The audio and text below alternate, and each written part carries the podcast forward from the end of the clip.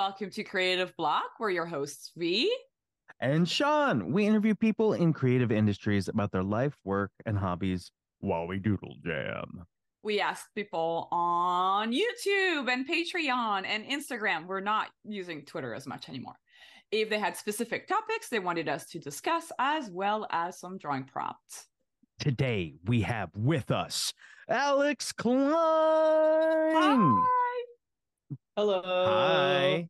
Thanks for joining us. I'm very happy to be here. Thanks for having me. Yeah, it's like I'm so excited to bring you on, Alex, because I've seen you a bunch of like comics events. So you both do like indie comics and publications. Also, like you had like a little illustrated book with like a picture. Yeah, my and a- life. Yeah, that one was so cool. And you have like such a great sense of like color and and shapes. And um Thank you.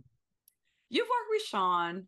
I've never worked with you, but I have met you through our friend that we have in common, Kevin Bailey, who is organizing Right. movie nights. Yes. Long live movie nights. That was the best. Love that. I feel like Yeah. I learned a lot about cinema, the cinema.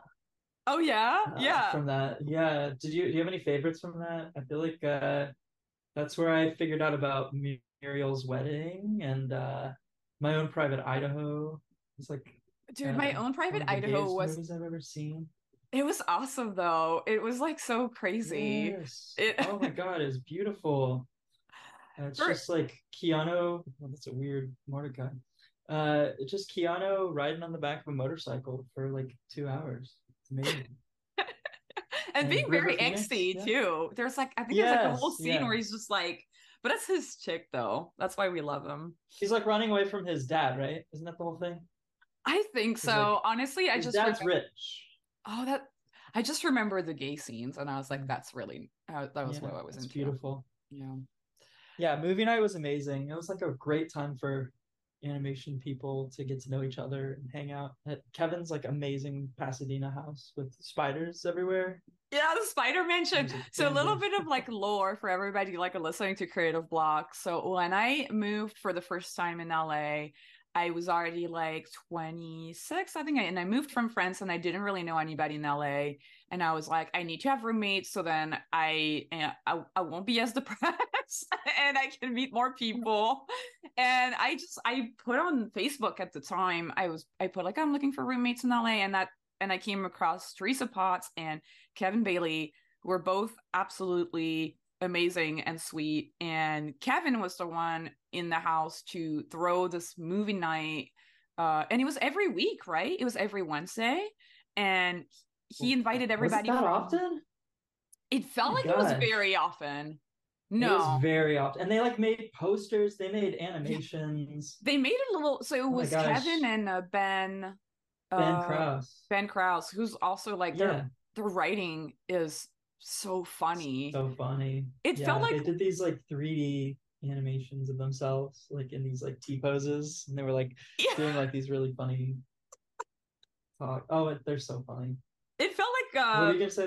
That adult swim type of like content or like very early yeah. internet and and they had ske- they had like put together this just roster of movies that were so out there because oh, shoot whi- which one was the one where there's like this lady and the pool and i- it's like Three very Women? dreamy that I was think like it's Three Women. three women yeah that one was crazy Yeah, where they're painting. Yeah. Oh my God. i Uh, i that's uh Sissy Spacek and who's the woman from The Shining? Uh, oh yeah yeah yeah oh shoot what's her name you know, Sean, help us out. The Shining. Uh, I haven't I haven't seen I was I wasn't invited. you weren't I wasn't invited. No, you've seen The the Shining. You've seen The Shining though. No, I don't know. Shelley, Oh, oh, Shelley no. Duvall. No. Yeah. Yeah. But honestly, Sean, I kind of met you through a little bit of the people that I met through movie nights because movie yeah, nights, it was some pickle and peanut folks. yeah, and and then I met Matt uh through movie nights, and then drink and draw because you and Matt were doing drink and draw, I thought you were about to say Drake and Josh. drink and Yeah, draw. we were Drake and we were Jake and Josh larpers, and we used to pretend to be Drake and Josh, and Uh, we would we would invite people to that and no one would come. But we, Ah. that, you know, that's how we I'm tired of started off. No, but one one time Kevin got kind of like he didn't get mad, but he he did say like if you don't show up to move movie night, you're gonna get a demerit. Oh yeah, I forgot about the demerit system. Yeah, that's so funny. They took it seriously. Wait, how do they how do they punish you? Do they give you like a badge, They like just a sit it's in like like, a the corner. stinker badge? Yeah, stinker badge. I'm gonna try that. I like I like thr I I've never tried threatening people that don't come to my events, Yeah. but uh, it's actually I feel like it's a good technique if you come up with a like if you find a way to be funny about it. Just I think it did work because I think after the demerit, people showed up. That's so funny. Alex and I met on um regular show. Regular show. Yeah, long live. Yeah, that- I Uh, I, I was dude I was so I was so nervous because I mean like I, I was I was, was too, coming oh in God. on the last season and everybody knew what they were doing and uh, and had most most of them had been on the show for a long time and yeah, Yeah, I I was mean, I coming came in on second and- last, and so it's kind of the same. Yeah. I, I I I feel like that's where our kinship was I I, I feel like we Yeah. we were like like okay like we're like a little bit new and uh, we don't you know Yeah. don't know what we're doing but I mean you know I I, I think that uh uh it, it was it was a lot of fun though it, it I, I i look up upon that time fondly Oh, I had a and blast. also it was a huge learning experience dude yeah everyone was so smart and hilarious. Yeah, and I'm still super good friends with all those people. Ryan's my roommate still. oh i forgot about that That's, really. that that that yeah. rules Yeah, you didn't know that? I Yeah. forgot. Holy shoot! Like, did he? Did he kind of? Did he say that on the pod when he came? I forgot when he came on the pod. Forgot. He, I did. I forgot asshole. that. Oh my god, that's so cool though. Little shit. Little oh, shit. well halfway through this episode we'll invite ryan on and and we can have a guest feature no oh, no we want this whole episode to be about you i'm just joking This is about me. But so, Alex, was Um, a regular show your first animation gig, or um, did you have no, like? I actually started on um I started on Cosmos, uh Space Time Odyssey over at Six Point Harness before that. and how did you break into to working on that Well, before that, I was on. Oh no, that was the first one. Yeah. So I, when I was in college, I made a a short film. It was about a couple who had a baby. That was Elmo. It doesn't matter. Mm-hmm. Anyways, uh, Six Point liked it, and they gave me a job. did they? So yeah, I started doing layout. How did they find out about your short? Was it posted on YouTube? Was it uh shown at festivals? Oh yeah, so um my friend Joel Trussell, who created co-created Pickle and Mhm. Peanut, which Sean and I worked on. Joel went to um UT, which is where I, I went to school. UT is uh where is that? University of Tennessee. Nice. And whenever I graduated, I I just showed him my film and he was like, Cool, yeah, whenever you move out to LA, we should hang out. And I got coffee with him and he was like, Cool. I you know, I don't really have work for you, but uh, I used to work at this studio called Six Point. Maybe they might have some work for you. So he sent my film over there. Wow, this is such a weird looking Elmo. Um, I like this little drawing. Wait, is this who is this up here? Is this uh the guy from uh Forgetting Sarah Marshall? no, I was I was drawing Keanu, Keanu Reeves. Keanu Keanu Reeves. he needs a motorcycle. Sorry, I'm a, I'm a little late. I'm a little late on it, but yeah, I was, I was trying. I was trying to draw him on a motorcycle. he needs a motorcycle. oh, you're doing the motorcycle. We're, no, we're both doing. What's We can. I mean, you can draw on it too if you want. um, I was thinking of what's his name? What's the British guy's name from um, Forgetting Sarah Marshall? Uh, help me Uh, out. Russell. Why can't I think of anything to Is it Russell Russell? Crowe? Yeah, No, wait. Russell. No, No. Russell Brand. Russell Brand. It's a different Russell. Yeah, it Yeah. does. he- I mean, yeah, yeah. Anyways, he does look we? like God, that, I'm though. So scattered. we just keep. Well, the Um, problem is you keep just- trying to remember uh actors' names live. Uh, on the podcast, and so so if you just avoid, you could just memory. say the actor from this movie and then move on. But you're but you're like let's let's like know. hyper fixate on this thing Let's I can't remember. Here. I know. Yeah. It's gonna be Okay, really interesting on. if I can remember animation. this this actor's name. Yeah. uh, animation. This is what people will love. Um, storyboarding. Yeah, that's Cosmos, BoJack. BoJack is where we go next. Uh, all my friends moved on to BoJack after um, Cosmos, so Mm. that's naturally where I went next, and we did design. So, what season did that's you? Uh, what was the season that you joined on BoJack? Uh, oh, first season it was like right when it was getting started. First season. Yeah, it's at the very beginning. What? Yeah, my friend uh, Mike That's Oh, Hollingsworth. you got in on the ground floor. know, I didn't even know what I had to. I like left right afterwards to go work on regular show. I should have. I mean, I loved work on regular show, and I'm not sad that I did that. But part of me is like, huh, I wonder what would have been if I had stayed around for the whole thing on BoJack. But I did come back. Yeah, to- but like I guess season one, it wasn't unionized yet, right? When you were on season one, it wasn't union. they only yeah, union. and regular show was union. Yeah, So I'm guessing the pay was better, or am I wrong? Maybe it was so much better. Yeah, it was a lot better. Well, you got in and you got out. You got in and you got out. Got in, I got in, I got out.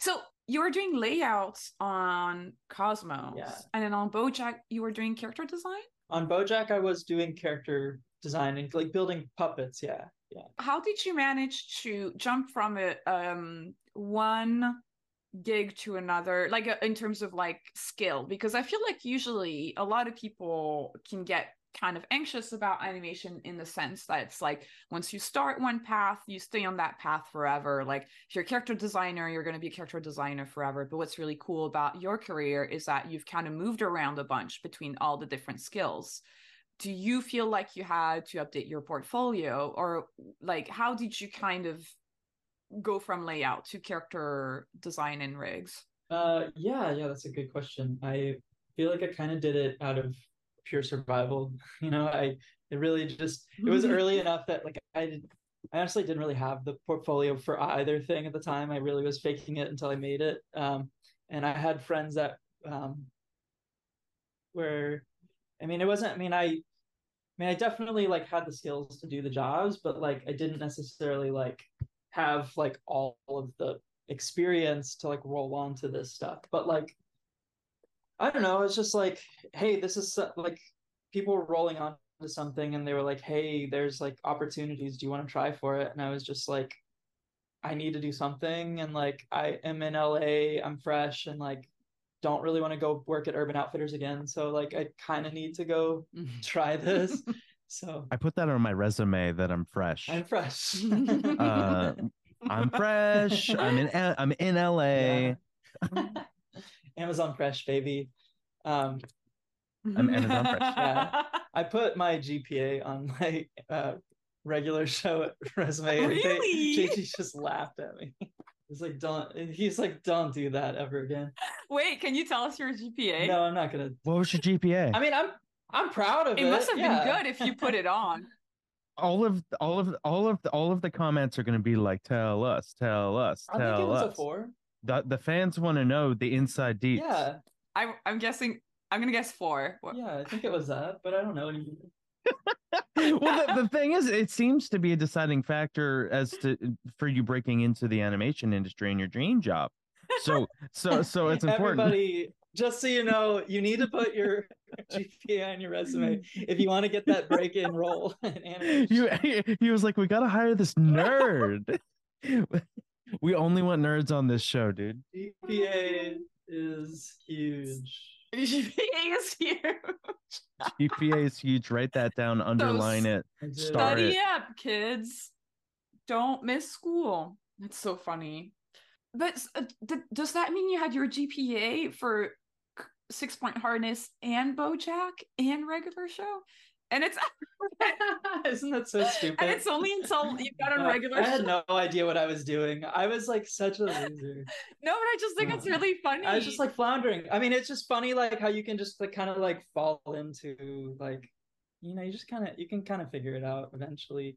I feel like it's maybe this is bad advice, but it's like it is kind of amazing like what some of the drawings can do Mm. for you. Like I was kind of a bumbling idiot at the beginning, but like the drawings were kind of doing a lot of the talking for me back then. Well, the thing is, if it ain't broke, sense. don't fix it. Like you got three jobs based off of having this GPA on on your resume, and so like, why? What's the incentive to change it? But what but what I love is that JG like is the first over here. person to be like, listen, I have some advice for you. Like all, all the on. previous people were just like, well, just I know. No, I it's thank you, hilarious. JG, for for for taking that off of my resume like everybody before that. for fixing yeah, that for me. just like, we'll just let him.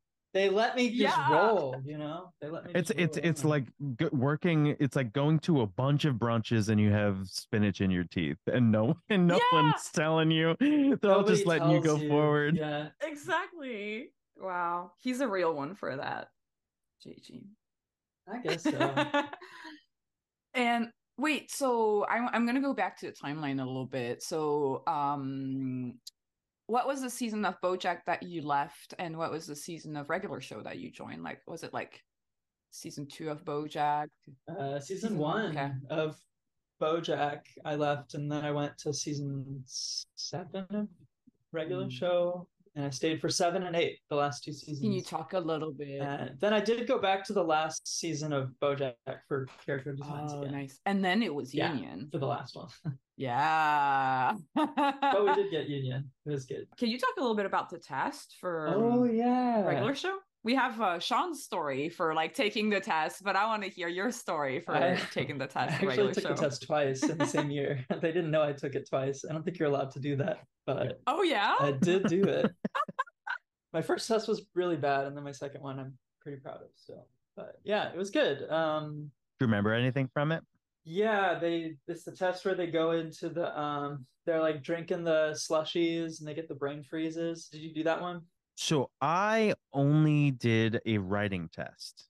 So I didn't do a storyboard test because they basically they called they they called me someone from um Cartoon Network called me on a Thursday night and they were like, "Can you come in for a possible interview gosh. tomorrow to possibly start on on Monday?"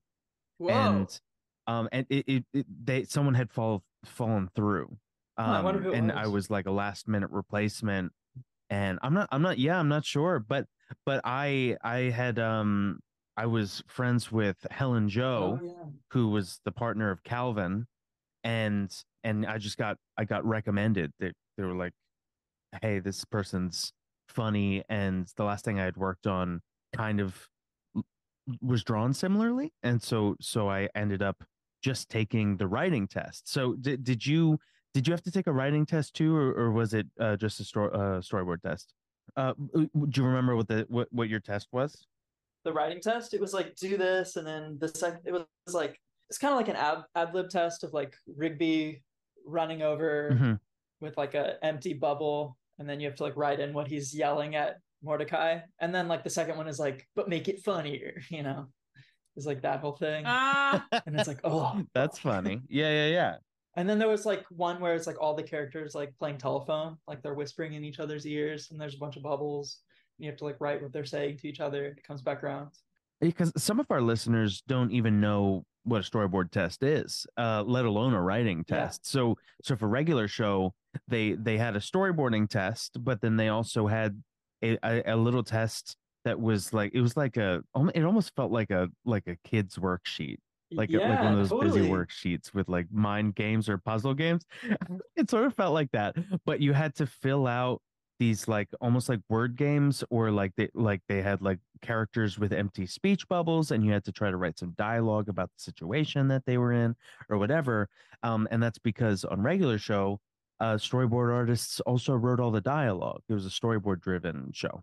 So so i like uh picking your brain about this Yeah. because not only is that a show with a test, but it's also a show with an unconventional test as far as many shows are concerned. Uh, yeah, I had fun with it. It was just weird because I didn't hear. I took two tests and then I didn't hear anything back for like eight months. I feel like, and then I was like, oh shit, this is happening. Like, wow. and then when I did hear, like, it kind of changed my whole life all of a sudden. Oh my god! Oh, And then like I had like a panic attack Mhm. like that night and was just like, I can't do oh. this. Oh. Like I, I started. I remember like this is like very dramatic sounding, but I do remember crying that night and then being like, okay, pull it together.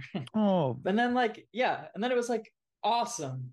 I feel like we've all had like a cry story. dude but but the thing is is on on that show it felt like you had a chance like it was okay to learn like like I, I when i talked to owen dennis my my storyboard partner like he was like yeah honestly it took me like a whole season he he said that it took him a whole season before he actually felt really comfortable on the show Yeah. so so so I, I think that um like for my first episode i board i storyboarded a pass and then like i had to redo most of it oh yeah. and um uh, but but uh, but jg himself actually sat down in a room with me and thumbnailed out an example like like an example whole scene of like how he would storyboard Whoa. the scene and like and, and like took extra time That's like an education right there. that's how it i think felt for me Mm. and I, I was flabbergasted at how fast he Yeah. did it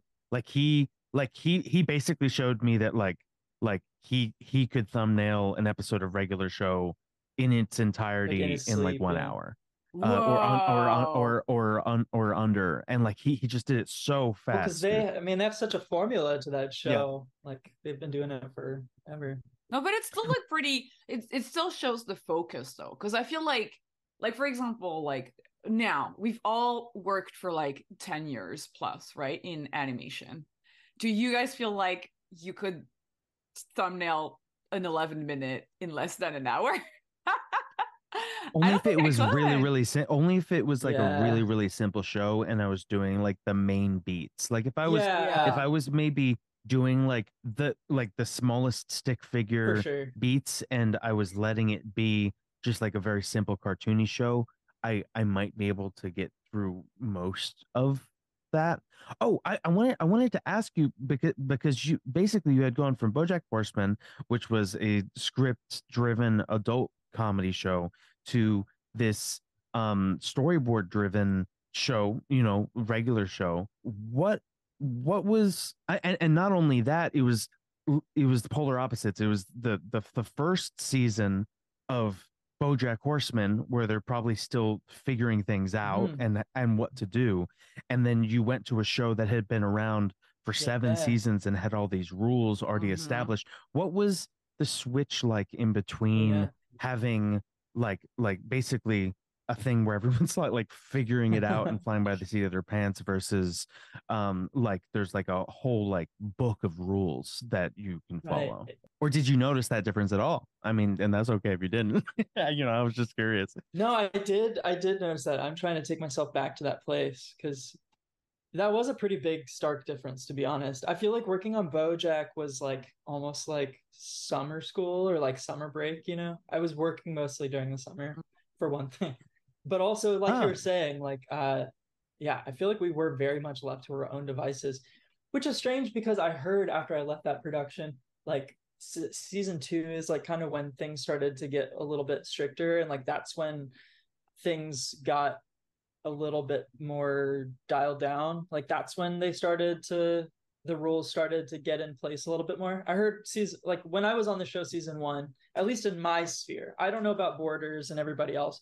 in my sphere Mhm. i didn't have too hard of a time with rules and things. It felt pretty breezy but then yeah going over to regular show it was like i was a, a journey artist so i was like i didn't i'd never boarded before so like i was under maddie maddie was teaching so it was just a complete job change difference that probably felt the, like the biggest difference. Yeah, exactly. It was like going to school for the first time you know like learning everything for the first time. Whereas like when i was in bojack it was weird because like i hadn't really done that job before like in animate like rigging puppets and stuff but like I, i've designed characters before so like i felt fairly confident in that role.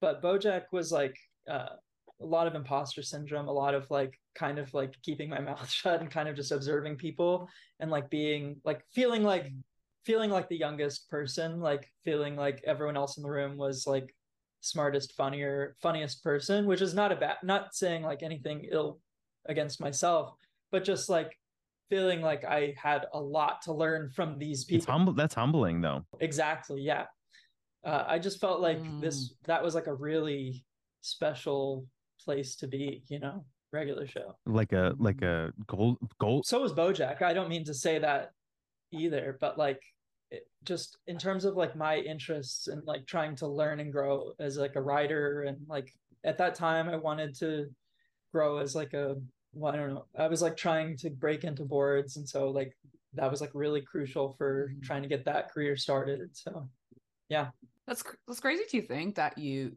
like your first uh board gig was regular show because that's definitely a show where eh, not because it's like board driven so like landing a board driven show as a first gig is like as a first board gig is like very uh it's just like a lot because you have to do so much you have to like draw do the layout write everything be funny it was challenging. I think yeah I think online comics helped to show that stuff a lot too. I think all everyone at regular show, Sure. or not everyone, but a lot of people there were getting their jobs from their Twitter comics and stuff like that because they were proving that they could draw and write from that. did you also have like a webcomic website did you post your webcomics at the time somewhere Um, I did have comics. I don't remember what I was posting. Oh, but I did have um, I think my Bill and Jean. No, that was after. I forget what job what got me my regular show stuff. I don't know. I was just making stuff. Do you, do you guys have a an example in your career where you said a thing and you wished you had an editor to oh my god out. there's so many there's so many in the rooms? Oh my Um, god i'm trying to think if there's one Off the that's top of my head. like particularly stands that I out. should well not that stands out but that i should say on the podcast uh because because i mean like the reason why i want it taken out of my life is because it was probably embarrassing is I don't want people.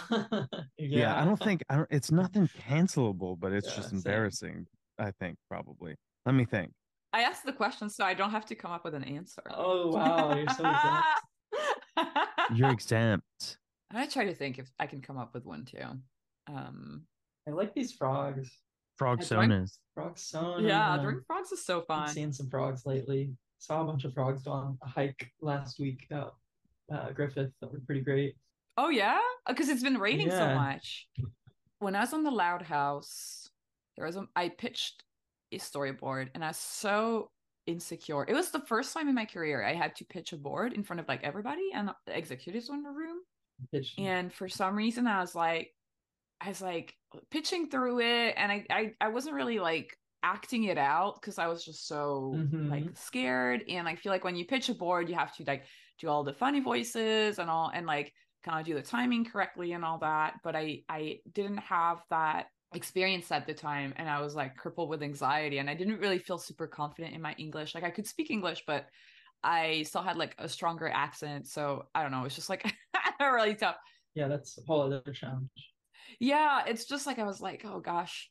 Uh and then I was flipping through the boards and there's a moment when there's there was like a, a bucket that was flipping towards the camera and in my head coming from French productions, that's a really hard thing to animate. So I said, and here's here's the money uh the money shot everybody the expensive money shot and it's just a bucket flipping towards and you know nobody reacted to it and Mhm. later like they pulled me into a room and they were like Vee why did you say it's an expensive shot I was like oops i think because the executives were in the room and they Oh, were just they it- it- because executives don't always understand how animation they don't works. want they don't want yeah. Expensive shots Yes, I think that's what it is. And okay, Yeah. I would probably edit that out. I get because it came from like a self-deprecating Yeah, kind of like, yeah. haha. You're trying to be sarcastic funny." about no, it. and no, and that would have made Yeah, that would have made it would have it- made sense as a joke to make in like a pitch if it was just to your like director to be funny.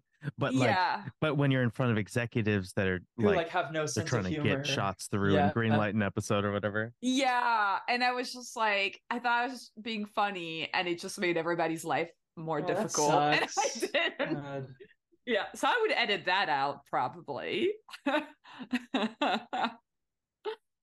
I've I've had a lot I've I've I've said a lot of things in pitches that I wish that probably some of the more embarrassing things that I've said are just sort of like I go into a pitch meeting and I realize that the pitch that I have for them is not what they're looking for and then I try to make up stuff on the spot. Oh, spot. that's the Oh. worst.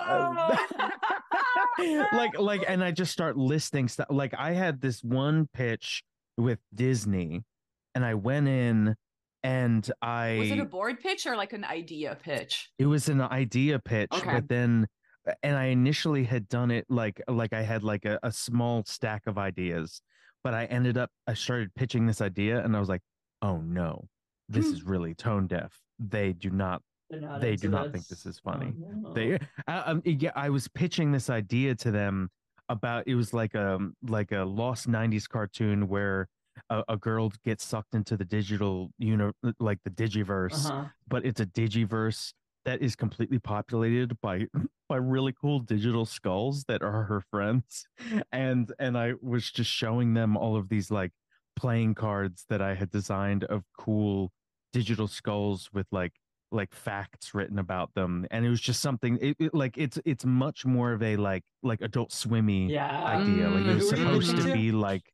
it was supposed to Disney. Disney. I, I was pitching this to Disney.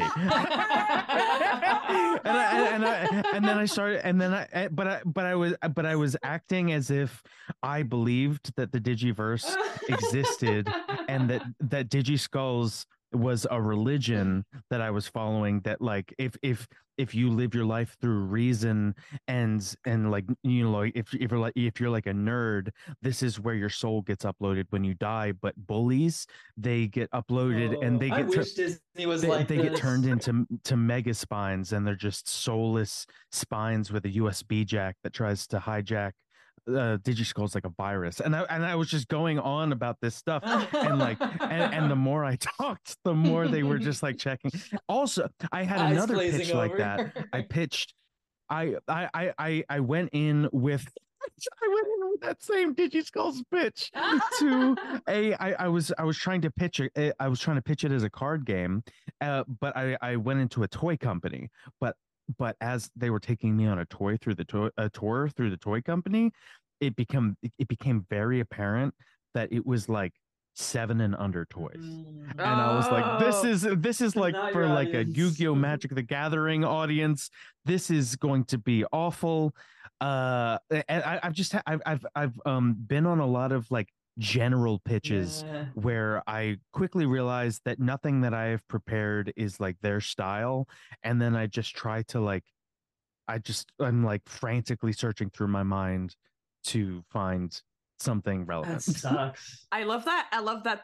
I love that story that when you were talking about first of all, I love Digiskulls. It's one of my favorite ideas of yours because No. it's so out there. And I, I I hope one day we see it for real.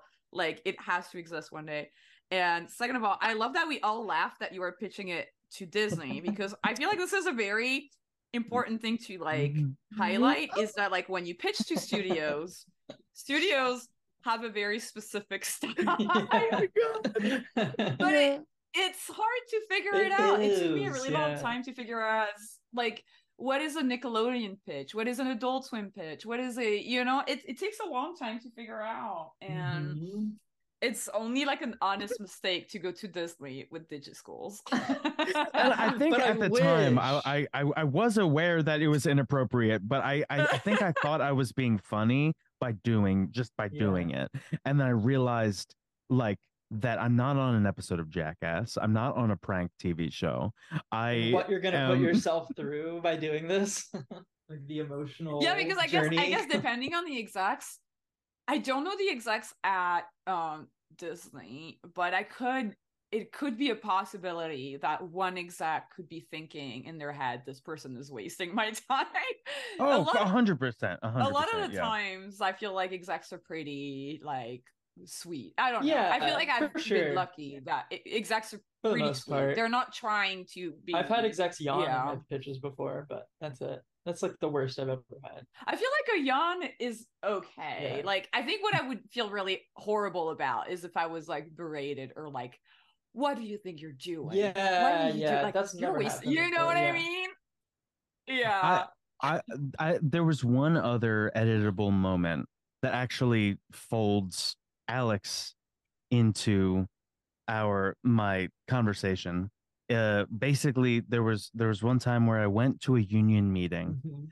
and I had gone because I needed to bring I needed to uh, address a show that we th- I I believed was taking advantage of artists Mhm. and but it wasn't just a show it was like a a a a, a it was a it was a uh, a system thing it was basically cartoon network had found a way Mhm.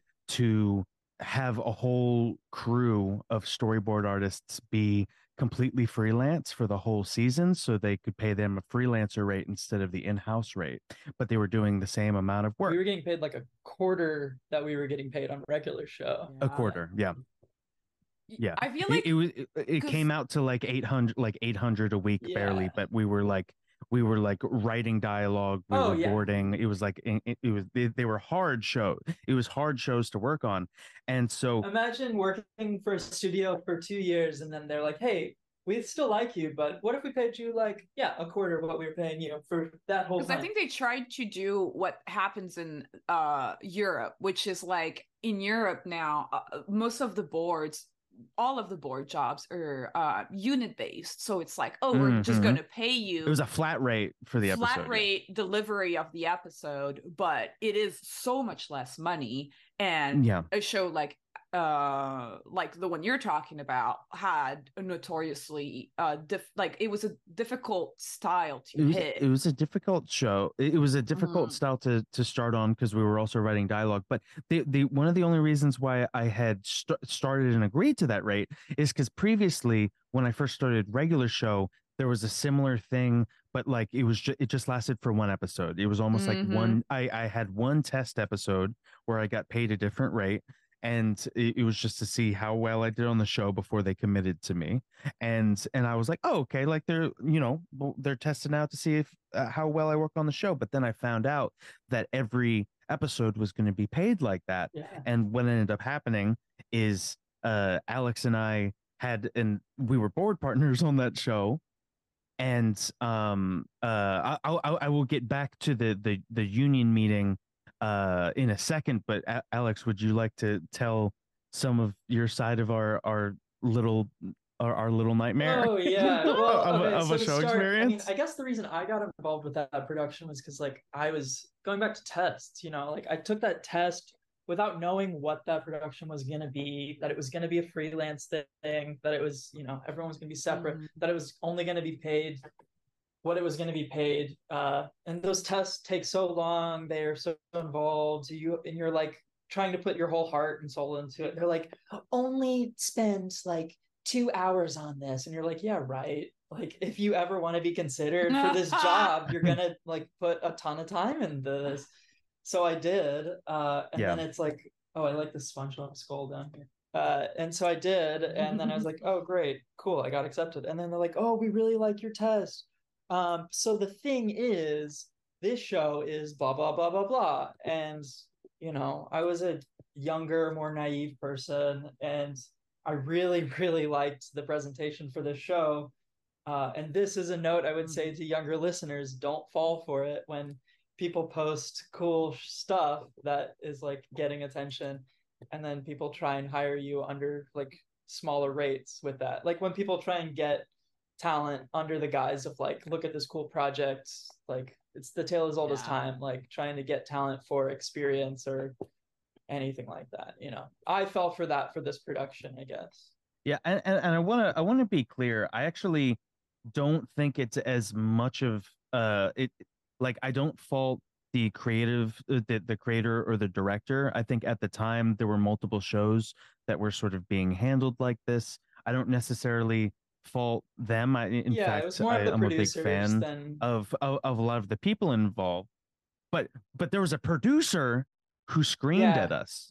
oh yeah Oh, in the pitch meeting yes that producer is nightmare and i never want to work with that producer ever so again. so they i think they had i think that they had since been fired they've since been fired from that show but but we we basically uh, our experience still a was big deal over at wb our, our our our experience our experience was we went onto the show we we did our first round of board pitch uh it had to be completely rewritten and reboarded every single time we pitched it uh because we were writing all the dialogue and boarding it and because of that our boards ended up being a little bit a little bit rougher and then when we pitched our slightly rough boards which should be okay on most shows Mhm. It was it was like a gaunt like we had we were running this gauntlet of like like we we had to rewrite all of it and on top of that we had uh, a revisions meeting where they went through for like literally three or four hours and and showed us how to like corrected all of our shoes like we were draw- drawing Yeah. the shoes wrong with red pen with red pencil and so we tried again we like oh we were like okay we can do this it's okay and and we and we came back and for that show i actually had written and recorded two songs I, I, I, I, in GarageBand, I recorded two songs. Oh yeah, we put in a, so much energy for the time. Yeah, I remember we met and like we wrote that song together. I mean, we I wrote didn't. songs together. Yeah, no, we did. Yeah, uh, we we wrote the songs together, and and then we went in and for our pitch, like with songs, with board, you know, these boards. They were they were a little bit rougher, and and and the producer stood up and he was and and he was like he was like this is what i'm scared of this is this is uh, seeing stuff like this that is barely just thrown together Yeah. you know this is going to be the reason why this show gets canceled or whatever whatever and and, And he, he was like, "You stormed guys have a lot of work to do." He was like, basically, like, "This has so much work to do before it's ready to be turned in," or something like that. but but he he screamed at us and i remember the two of us like leaving and we were both like like w- that's not going to happen. We're not getting paid enough for that. And what Mhm. ended up happening is uh, i we i we did try a mediating process where because i have a, a manager i got my manager on the line we got a con a contact at cartoon network and we were like listen like like it's not just us. There's like another crew that's about to quit too. Like unless something changes uh right now there's some people that are going to walk and they decided not to even negotiate with us at all and we Wow. and we and we just left but m- my Mm. story about going to the union meeting that i would have Edit edited was was was was basically the con the the context is when I went on to that show, I was a a huge fan of the art director. Like like I like looked up to this art director and I and I went to the union meeting and I stood up and I talked about the the rates and the mistreatment of the show and and and and how long the revisions meetings were and I should also say this was a huge meeting. I want to say like this meeting brought a Yeah. lot of people. like there, it was like getting a lot of attention and, And- like and and I like and I, I really like went off in front of all these people. I like my you know my eyes were welling up with tears almost, and and but but what I hadn't realized is the art director that I had really admired was sitting right behind me, oh and no. and and I, and I and I had gone off and not only gone off about the show, but gone off about my experience. But you know, sort but of he working needed to hear with that. him it and the wasn't team like you'd said anything bad. no no it's no it it is it it it is true but it's it's one of those things where like if i had recognized that they were in the room i i probably would have talked more about the system. I probably would have talked about like it it at the end of the day they're working under these constraints too I, I i probably would have reframed it a little bit but i i really went off. And then I I sat down and then right after i talked he stood up right behind me and he gave like this massive apology to the union and and and I could tell he, he felt so bad. And and and I had I've never talked to him since. And and and he was like that dude he was like one of my like storyboard heroes and I was I was just like fuck I was like man that was really like, cool. I I, I and yeah I just I I could have used it like just like maybe a little tweak like a little there's a there's a few little I don't know, tweaks to, to I feel how like I what said you it did was really Yeah, I strong, know. and I'm really proud of you for what you did. And I don't know Thank that you. I feel like they needed to hear what they did, what they heard, because yes, like they weren't necessarily like the ones perpetuating what happened. They were still the leaders involved, and like they, I don't know, they were yeah. like aware of what was happening, and also like I think back to what was said in directly after uh this producer when he stormed out. Those two that were in charge said, Hey, this is a really shitty situation, but we're all just so proud of this project and we want it to succeed so well. And I just want to be like, hey, don't you see what situation we're in? Like, I wish they had had a little bit more empathy for us in that situation. you No, know? no, no. It's it's true. It's true. I Yeah. also think it's crazy that like for me it's crazy that people expect storyboards to do more and more and more work.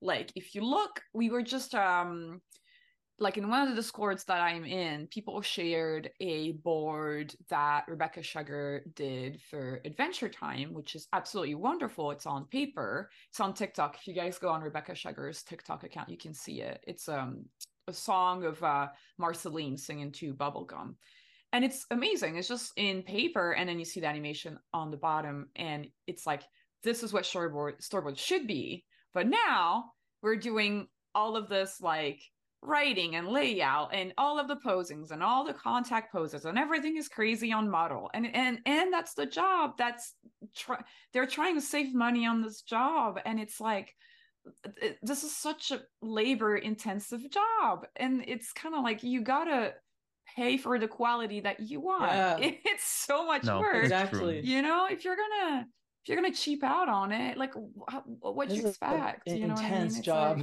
like- and you know, you got to draw the line Mhm. somewhere. You got to make a stink. You got to like you got to have some value in your, yourself Yeah. and you have to say like this is what I'm willing to do for myself and I'm not Well, my two cents. I probably had one of my most dramatic show experiences in partnership with Alex. like, like I think I think looking looking back, I, yeah, that was Oh. a I- I- moment. yeah, just loo- looking back, and, and and I think that I was I also had felt vulnerable because there was there was another show that Alex and I had worked on that I felt like I had failed at when I was there, um, and uh, and it was a it was a, a difficult experience, and so I think that like I was coming off of difficult experiences and then going to another one and Mhm. having like like you know like questioning myself like like am Mm. i am i do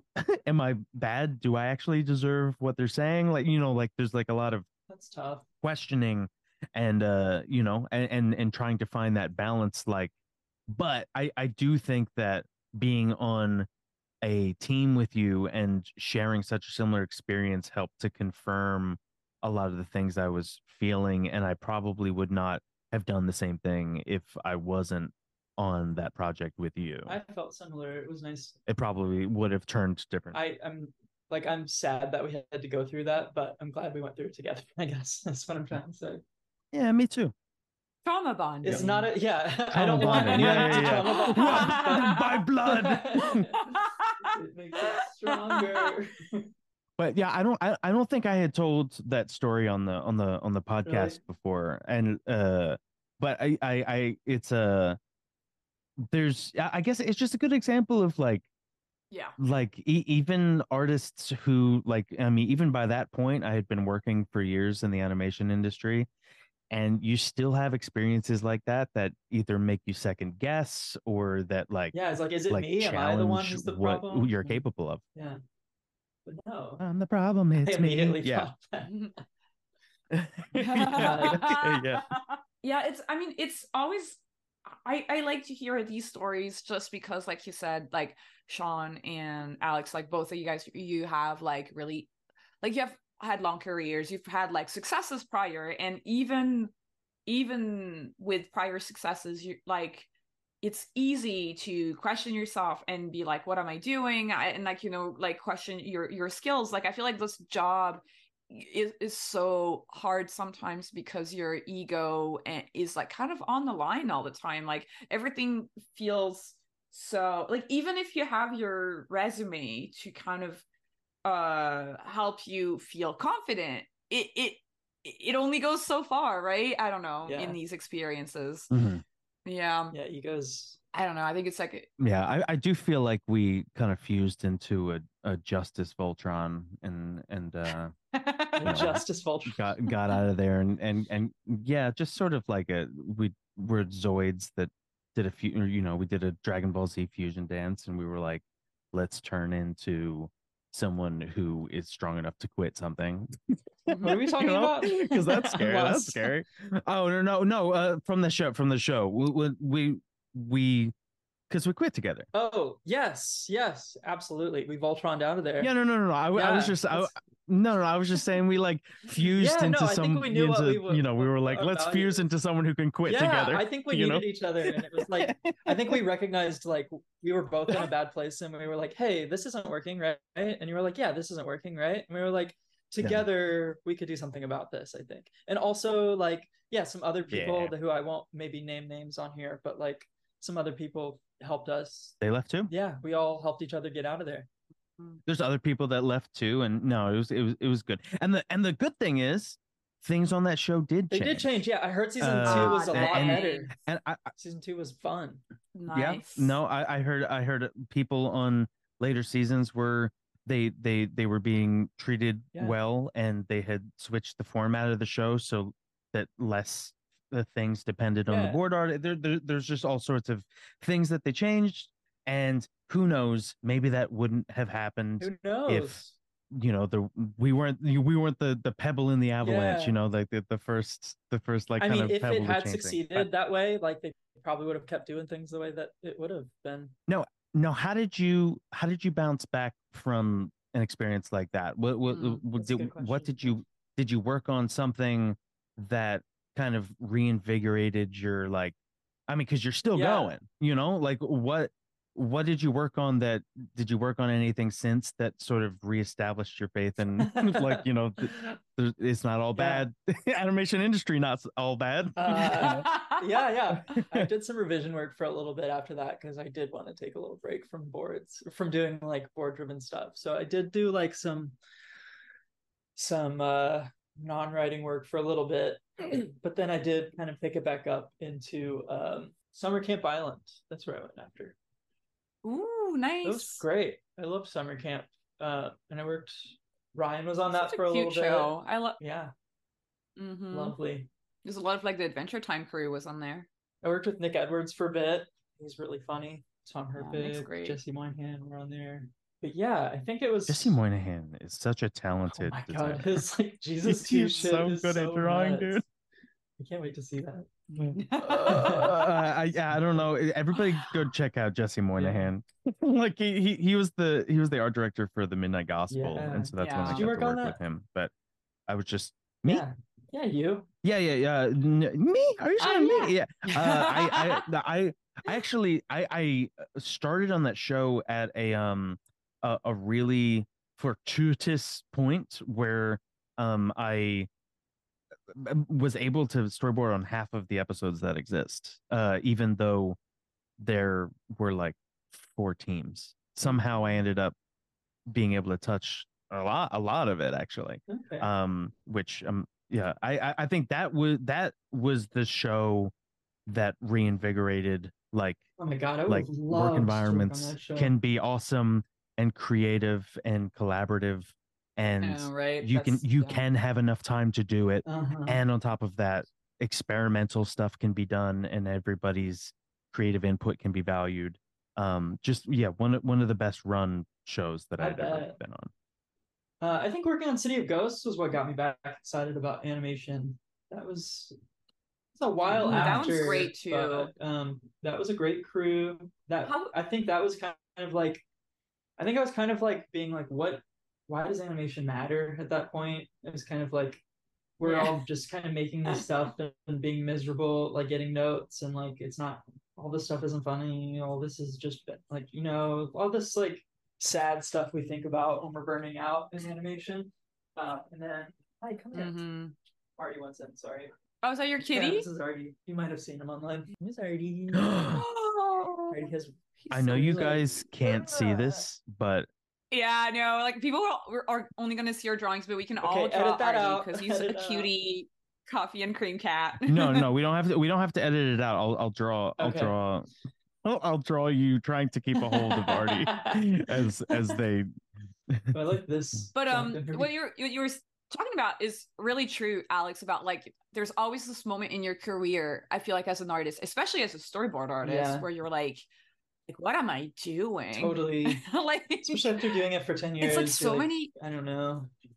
yeah. It's like I'm spending so many hours out of my day. I'm doing sometimes overtime because I love this show, or sometimes I don't love the show, but I gotta get it in. Uh-huh. And and then you're like, where's my life going? I don't know. I- Yeah, it's yeah. like Exactly. so on City of Ghosts, were you uh designing or I was boarding? boarding on that show. Mm, How was it boarding for it? Because it's like kind of Yeah. did you guys get the uh audio first and then board to the audio or like how did that work because it's a little bit it's a, it's it's a little bit documentary-ish Exactly. right Yeah. So it, it kind of depended. So sometimes we would just start doing like mood boards. We would just like we would have character designs, and so we would just start like it would be like, hey, this is kind of the like the director would be like, this is kind of the idea for this scene. Like start doing like some uh like imagine being a documentary like a documentarian in this scene. Like what are some ideas for how like where you would put the camera, you know, just to start staging it for like when the photographer goes out and shoots stuff. And like we may or may not use some of these scenes, you know. A lot of our stuff we we were drawing really loose because um, some of the stuff got used, a lot of it didn't get used. And then like the we're like kind of like drawing a lot of stuff that would be kind of interpreted as like raw footage, you know. And then uh all of our boards kind of like got put into a folder that like the director would like pull from and like throw into the boards. It's very hard to describe, but it was a strange process. But I really liked it. Hmm. Um, and then later on, the director kind of like set it to the audio. Sometimes we were setting boards to audio too, and always like done like at the last second. oh yeah, yeah, because we were like getting records, like kind of like whenever we could, you know. that's so funny i feel like uh i've ne- yeah i've never heard of a show ran that way and it's kind of cool to hear all the different Yeah, kind of ways that you can make a production totally. happen. Yeah, it is nice. It sounds not that far away from how the Midnight Gospel was run because it was a podcast, Totally. like pre-recorded audio that we were moving around and, and editing a little bit. Yeah, they, it seems like a similar situation. Yeah, no, because because you both were like working from the audio. Like, would you say, Sean, that like for Midnight Gospel, you there was like a bunch of stuff that didn't get used because it got like kind of collaged later on, or Yes, the- well, the the the way that that sh- show functioned was strange because like we would have audio and we would cut up the audio and make pauses here and there and even write on the boards like like they should say a thing here uh that's different from the audio to react to what's going on or or else it just looks like they're in a different show than what Mhm. is currently Uh-huh. happening visually um but but it was uh it was strange because i would have we would have like okay we have five minutes of audio and in the outline it would say they are in the white house just like playing pool in a pool room and at some point zombies need to break in and they run away That's cool. but I have five minutes of audio. So so basically, I would pitch a whole bunch of gags. I would just like uh, like what are all the different ways that we could fill it up. Like at one point in in the first episode when they're they're talking to the president, there there was a part that ended up getting cut out. I storyboarded a scene uh to help fill up audio, and I think some of the audio ended up getting cut. But um, they they walk over from the pool table and um and the president uh takes a, a poop what but like in a little bathroom and clancy is sitting outside the bathroom door handing him toilet paper as he's interviewing him and and then you Mhm. and and then you and then you uh but like half of it is like him trying to climb up this little stool onto the toilet and then um and then you pan and then we pan out and there the bathroom is like roped off and there's a bunch of reporters taking pictures but you didn't realize that he's like pooping publicly and um but but i mean that that whole scene ended up getting getting cut but but it, it's it, you're just like pitching ways that they can pass the time i there was another time in that episode where they're they're camping out in the woods and in what ended up happening uh eventually is like they're, they're just like casually hanging out by the fire and having a fireside chat. But originally while they were talking i had the president um almost like making a, a cooking like a cooking show out of bugs like he's like cooking them dinner but out of like he's cracking a beetle over a centipede and like dusting dusting that with like ants and then cooking that over the fire and like pretending he's like on a little cooking show with cooking them dinner out of bugs. And then while he was doing that clancy was making home alone style traps in case the zombies came. And then Mm. when the zombies come all the traps get sprung as they're like running out and all these like logs are like piercing the zombies and they're falling into like tiger traps. But what what we ended up doing was just saying like hey like uh, so far this episode has been crazy. Let's just have them like straight up just lying on their side talking by the fire. And yeah i mean that makes sense. but but yeah um a lot but it almost felt like storyboard driven but without uh having to write dialogue Gotcha. much That's really cool. taking some of the heavy lifting away. I like that. Mhm. yeah I, i'm assuming that that's how like working on like some like tom and jerry or Mhm. something must have felt a little bit like you're just like like More Mhm. gag. pitching a whole instead bunch of like funny gags yeah, must be Nice. Ooh, I love this little arty drawing. So you've worked as a character designer, you've done layout, you've done storyboards, Alex, and you also do comics on the side. You you go to all these conventions when I do. you know you got time. How yeah, how what's your process like kind of yeah. coming up with um like a book, for example? Well, I haven't made a book in a while. Right now, I've been focusing more on animated shorts. Mhm. But the last thing I did was that that thing we sold at together, and I was doing more like prints at that. I guess the last book was um Mhm. the Garden Variety book. I did that like five. I guess I haven't made comics in like five years, if I'm being honest. but I do make animated short. Gosh, I'm so scattered with my creative process because I go back and forth to a lot of stuff. But yeah, right now I've been working with um, my friend Norla. now is is that just because um you're drawn to new ways of storytelling or are you gravitating more towards different ways that you can pitch a thing or are, are you just I don't know. I think I just get bored with one thing. I think I like I'll do a thing and just like nice do you do you all like Sean, you're like very focused on animation, you know? I see you're like you churn mm-hmm. them out. Do you do you make comics ever or do you jump around or are you like set in animation? I I I I sometimes I'm sometimes I make short comics when I like an idea but I don't like it enough to go through the whole process of animating it Yeah. or or when I think that the like sometimes I'll make a comic when I'm trying to work out some like quirky little dialogue or when I think a joke will translate better in text than Yeah. voice acted because I think that there's instances like There that especially if like right? there's like a narration like like Mhm. i- if there's like narration text that like i that maybe wouldn't read as funny with voiceover but i've i've, I've kind of been combining them uh, i've had i've had a lot of fun combining them actually Talk to me recently about that. by basically I'll make a comic, I'll make a comic and then I'll render the panels and I'll time out the panels for TikTok and I'll do voiceover of all the lines as we switch in between panels and I'll I'll even like put in some little sound effects and stuff and it it turns like a something that takes me far less time than making a car Like a an full- animated cartoon Huh. of it into something that's it's kind of like a storyboard a little bit but it, there's text on it that.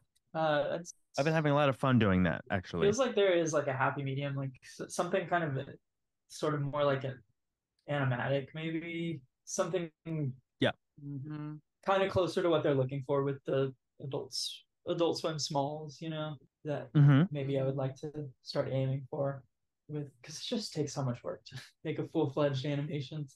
You came It out with a little short Oh, yeah. recently, which was like like freaking amazing. I was like you. w- like I was like, how did he get the time to do all Oh, this? And it's well, really I- funny I too. had my my creative like- partner and I co-created that together, so that's it's two minds.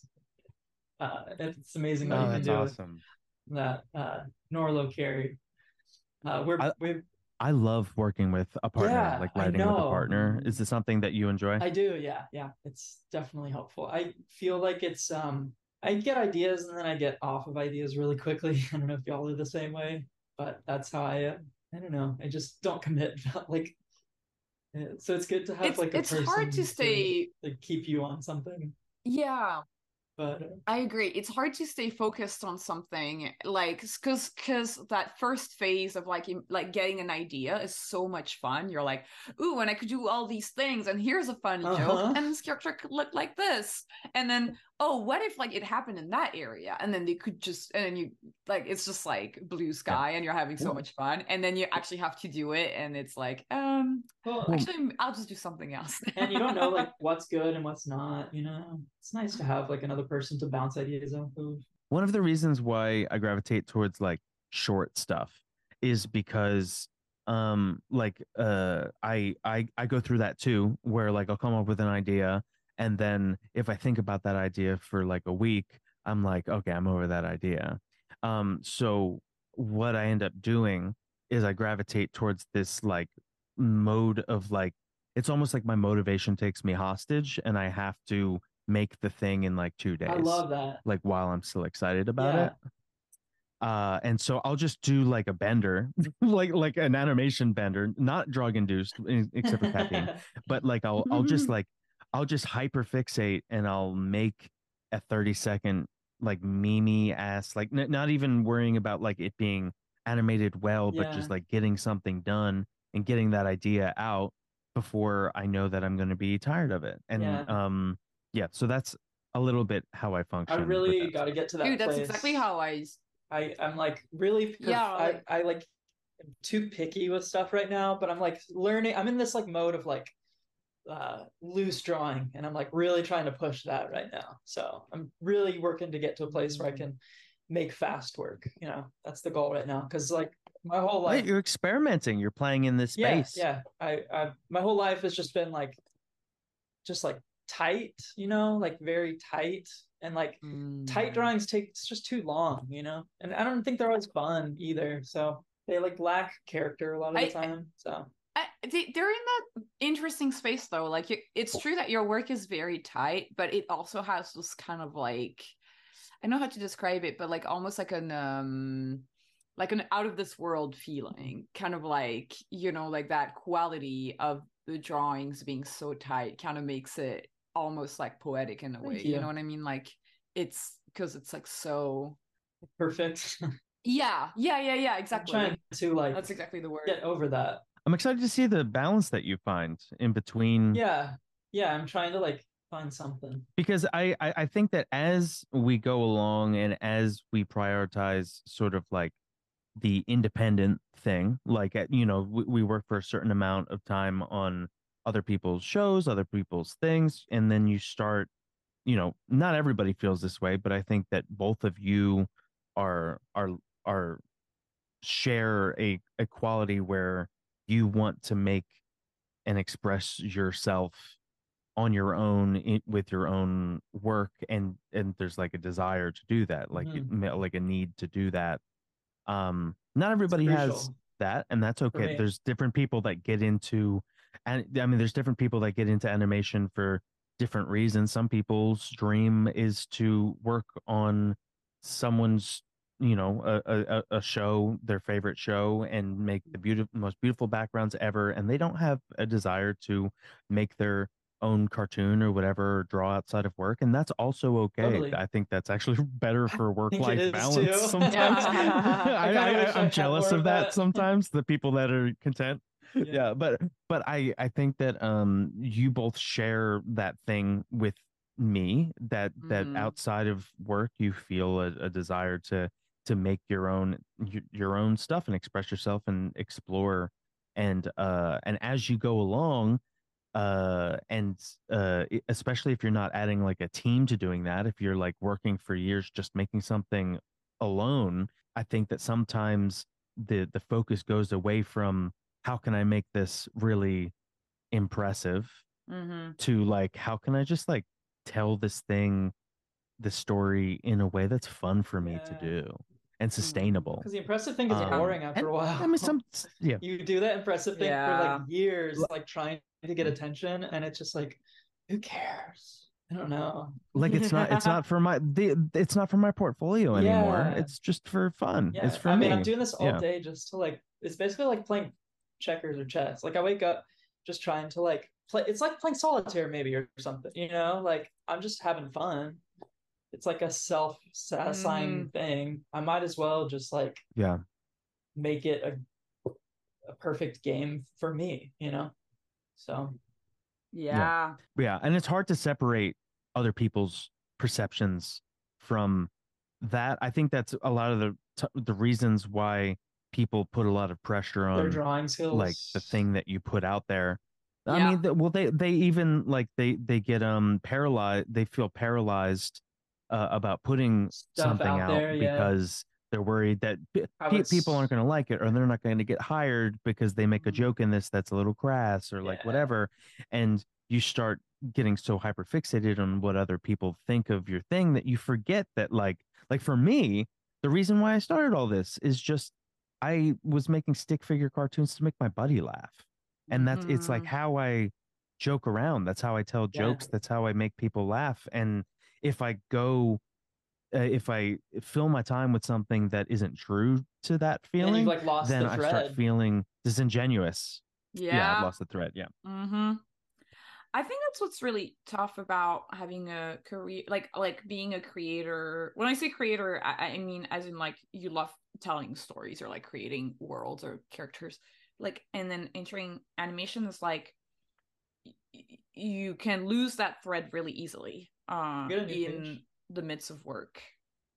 Yeah, let's do a new new page. I, you know, we have a lot of really great questions from our listeners. Um, are you down to Yeah, answer some questions, Alex? Anytime. Um, so our patron Money Bean uh had a lot of questions for you, and I think they're all really uh great. get into it.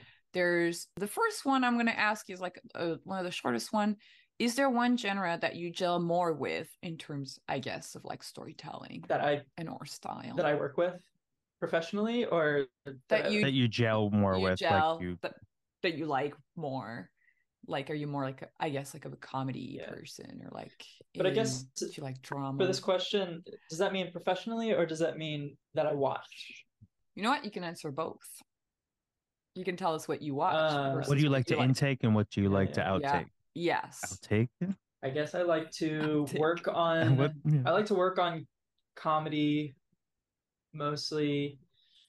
I have worked mostly on children's comedy, but I don't necessarily feel um, spiritually connected to children's comedy. I feel like I'm mostly, maybe since I started on regular show, that's kind of where I feel mostly drawn is like that age range.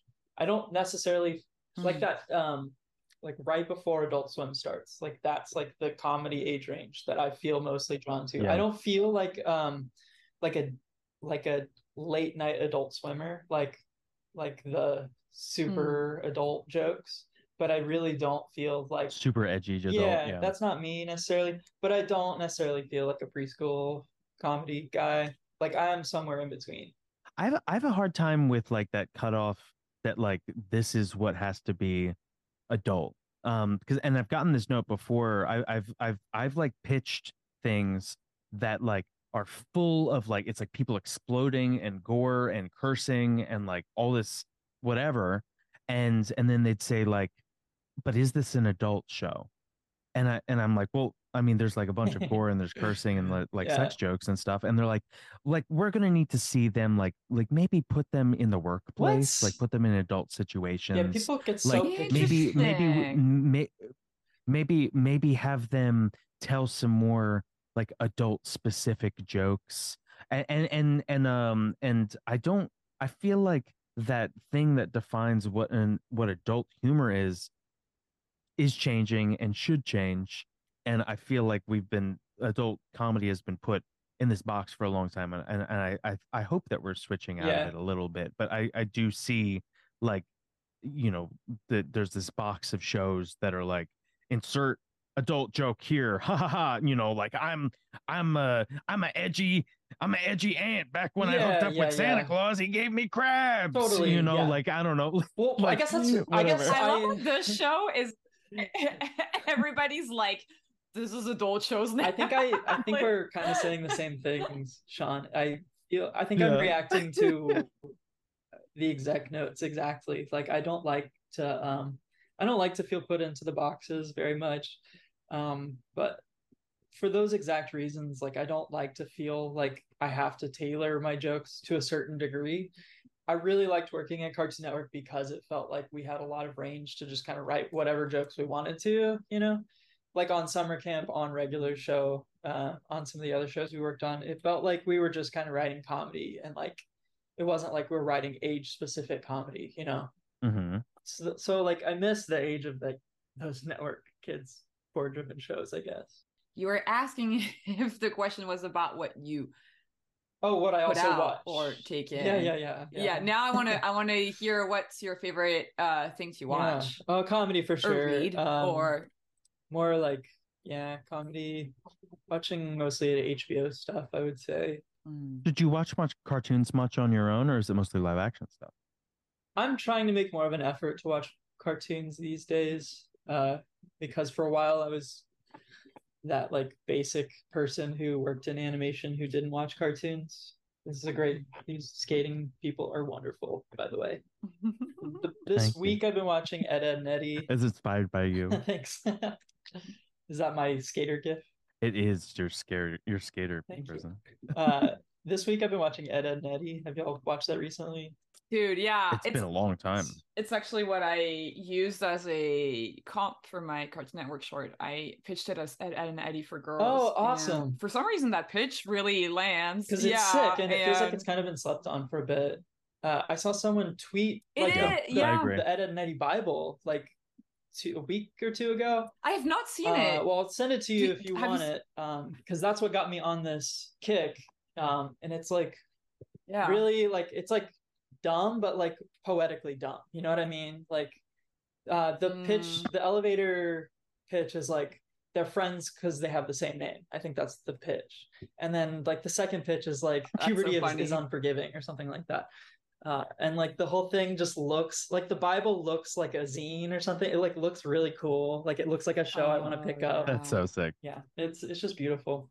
Like all the text they use, And I- it's I like was- awesome. Yeah, I was also watching it because, well, first of all, because it's my comp, but also because I, I, I've, I've been so nostalgic of these old shows where the backgrounds are easy. They're Yeah. not. There's not a million details. Like the backgrounds look like actual cartoon backgrounds. It's not like it doesn't look like an illustration, like a complex Yeah. illustrated children's book. And I'm like, I love that, and I also love that the, um like the, s- script or like scenario like the ideas what happens in the episodes is just very simple and it's not a huge emotional arc it's just fun like just kids being dumb totally. I also love Yeah. how cartoony Yeah. it is in like this time when a lot of shows are like kind of act like serious and like yes i that yeah that's my biggest thing it's kind of Um, like right now there's so many shows that are so tight that it, it all feels like the simpsons Yeah. but for kids and it's like so tight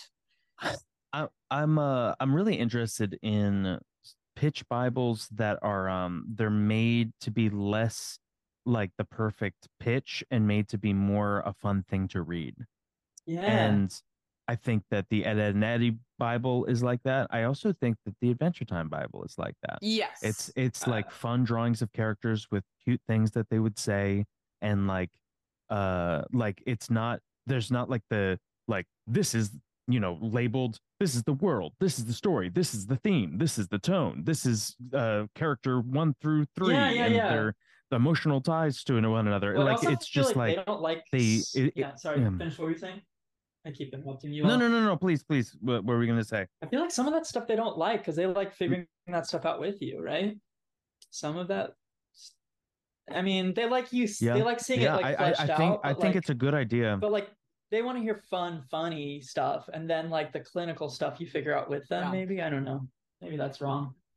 I also I also believe I, that's my biggest realization. I'm telling everybody this, but it's like a show like Ed and Eddie or Dexter's Lab or uh Recess or um Doug. It's like all shows that is happening in the real world, and it's so much easier to pitch that to an exec because there's no world building or the world building is just so minor and so much easier to just get in right into the characters because at the end of the day you just kind of want to spend time with your characters. And if you don't really understand where the characters live it is kind of like like then you start like the you the person you're pitching to get starts being sidetracked. It's like well what about this? What does this mean? Yeah it's nice that you just have that built in or you don't have to like explain much stuff you know yeah it's like everybody knows what a house is and what a school is it's like and... to be a 13 year old boy who's like who just wants to get Yeah. jawbreakers Still from Money Bean, in the shows that you designed BGs or supporting characters for such as Bojack, how many of these characters were given personalities beforehand for you to base their design off of versus needing just anybody and having fun with it? Hmm. Um, where does your hand take you when you just have fun with the BG or a smaller character? yeah It's a two-parter. So for Bojack, it was a little different because Bojack, um, Lisa Hanawalt was the art director, and so that had a very specific art style.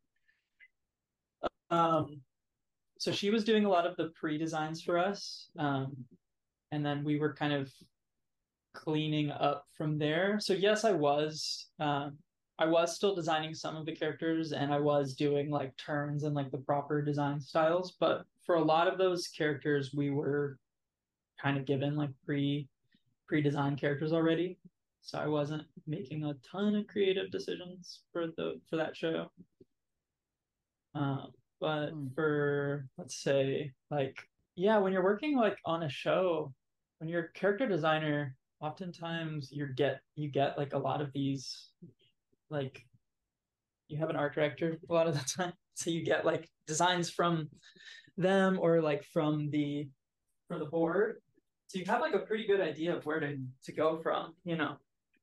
And you have like the style from the show. So you don't get too much freedom to kind of go off script unless it's like a background character. Then you're kind of like coming up with things out of your head. The i feel like the time when you get to kind of play the most with design is like at the very beginning like when things haven't really been established. Like um this last production i was just on it's like a brand new thing so we're all kind of like on the ground floor figuring stuff out. So i was given like a pdf of like all the character descriptions um and that, that came from the writers uh, and so i'm doing like a lot of sketches uh like one of the, you know it's like this character is a goth character so i'm googling like goth and it's like first draft goth character and they're like oh it's kind of a boring goth character. It's like go a little deeper than that. So it's like you know you're just like digging from your psyche of like you know i don't have to explain how that works but um how like brainstorming works. Um yeah uh yeah, it's just like you know back and forth of that. I'm trying to think how to give a better example of do when you when you want to push deeper on a character do you like google stuff? Do you use Yeah, uh, image references or are you Mm. for sure yeah. Google image. You just Google like deeper goth. goth inception.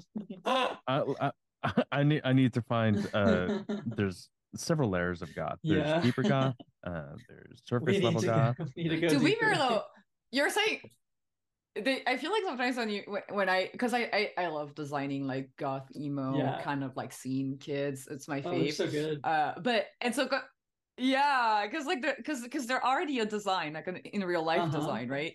And when when you know like like more specific fashion words like cyber goth Oh, or shit yeah, like yeah. that, then you can kind of like totally yeah. right, you can get like Yeah. the good stuff. yeah you can't just have like off the Yeah. shelf goth you have to go a little You know, you know a cool one uh oh that sean knows all uh, the goth I've been noticing is the, so so the I think that uh health goth is very interesting. Health oh goth is wait, really? is, is it's it's it's a lot of drop crotch, uh, comfortable stretchy pants and very flowy feels like, uh, garments and a lot of athletic a lot of athletic of wear. I feel like it's intersectionality Oh. with athleisure wear. but it's all black but it but but they wear all black um and the makeup. and then a, a, another one is um it, this one is a, a little bit less reference, a little bit more nuanced, but uh Arctic goth Whoa. is all white goth. but still with the goth aesthetic. So you have like What um desert goth? a switch from like like switch from the matrix uh, always wore white and sort of had like it's all it's almost like if goth went albino or something like Huh. that like like sort of It's- like it's it's, the like, same Final We're gonna have goths Fantasy. It's like it feels like yeah. yeah yeah but but it- but it's inter- it's I, I i like these like subgenres of goth that is like goth adjacent but and, and, and, and you can still you can still tell it's the same like dark angstiness but like but with like you know this person wants to go to the gym or like or like this person this person uh yeah I, I yeah this person is on hoth like that star wars uh like uh snow world you know Yeah. They're figuring out their own That's so journey. cool. I love it. I worked on a I worked on a an Ed, Edd n Eddy parody. That's my mo- my most recent experience with Ed and Eddie. Ed, Edd n Eddy was wasn't watching it. It was working on um is a uh, uh online animator named Meat Canyon that I edit Oh, that I Meat animated some shots of uh it uh, basically the, the the the plot is that they're trying to get jawbreakers but they're but it, it's like a horror version where Oh. they're finding they're taking everyone's jaws and they're making a big ball of jaws Oh and viscera God. and then they like put that in there it, it's it's it's super weird but uh, I animated a little bit on that so that's my Sounds more up. my more recent um Ed, Edd n Eddy thing. um i i actually like this question also from money bean because um it's about your style Yeah, let's Alex. hear it. what influence yeah what influenced this blocky somewhat disproportionate wrinkly human style of yours My wrinkly style. was this uh, uh, let us always read it in your personal style whenever you originally took art seriously Hmm. Uh, who in- influenced my style? Let's see. I got really into Robert. Uh, what's his name? Robert Ryan Cory was huge for me back in the day. Did y'all ever look at him? oh yeah yeah, he was huge for my uh influence. He has an amazing lecture that you can find online. Oh, really? If anybody's listening, if you if you type in Robert Ryan Cory uh design lecture, it's I think it is on Facebook. I don't know anything about It's him. really good. Is he a, It- a decent person? I have no idea. I've never worked with him. I've, I only know him through the lecture. Okay. Um, Well, his drawings are Which- gorgeous. which I think is really good. And I, yeah, changed my whole perspective whenever I was in college. Um, yeah. And then I feel like Ghost Shrimp was a big one for me when I was watching Adventure Time. That was when I was like, maybe I want to be a background artist. Um, that shit was awesome because it was like very illustrative and it, he, he was like putting art into animation in a like a really interesting way that I was like not seeing in other animation at the time. Who else? I was on Booooooom all the time, that art website. oh yeah, Yeah. they're still around. They're, They're, still around, yeah. I still get on that that site every now and Yeah. then. That was where I first found out about Hellen's work. I was like huge Oh, into yeah? Hellen's work, and then I met her out here, and now we're like friends. That is so cool. I love that. Yeah, I'm subscribed to their um email list. Yeah. By the way, if you're listening to uh this podcast right now, I would definitely recommend to go. It's Booooooom with It's like seven, five or seven, seven O's, O's, nine yeah. O's, seven. I, that was like Yeah. my dream to be on Booooooom's front page one day. but- yeah. Um, And who who's Hellen? Just in case, if, if we're gonna Oh, yeah, if we're gonna Hellen talk about an artist, I'd like to just make sure that people can. Yeah, Hellen Jo is Jo. an incredible illustrator artist who works out here in uh, Los Angeles. Uh, she used to work in animation uh, on Steven Universe, I believe, and regular show at one point. And yeah, we're all. I think the three of us are, all three of us are friends with her. Yeah, she's just awesome. I, I I think that Hellen Hellen was one of the reasons why I, I think the main reason why I got onto regular show. yeah, Oh. I think it was a, I think it was a Hellen Jo Rec because I I worked on Stone Quackers. Oh yeah. Hellen. how was Stone Quackers? That show looks cool. it was it was cool. It was my first storyboarding Really, job. I love the art style of that show. Yeah.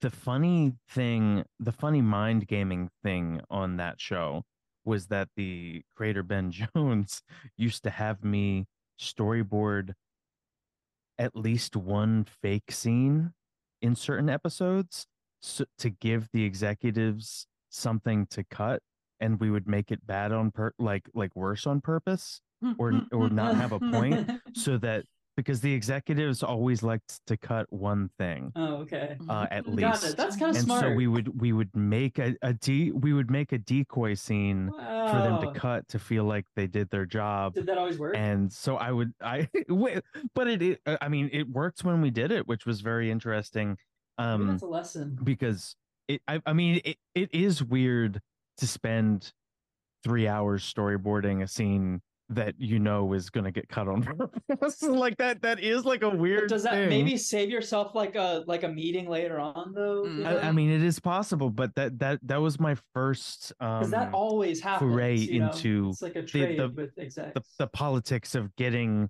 the episode through like the that it's more complicated than just it being good sometimes. Sometimes you have to placate the the different executives or the different producers or whatever and uh and, and so yeah that that was my first time uh and the interesting thing about um stone quackers is uh it, it it started off as like a sketch comedy thing where there would be a bunch of short little episodes and skits and we were going to edit it them together and have like little short little bumpers in between them um but then it turned into regular episodes and so on the first season of stone quackers i had a, a, a, s- a bunch of storyboard partners and then on the second season of stone quackers i storyboarded it completely alone all of it Whoa.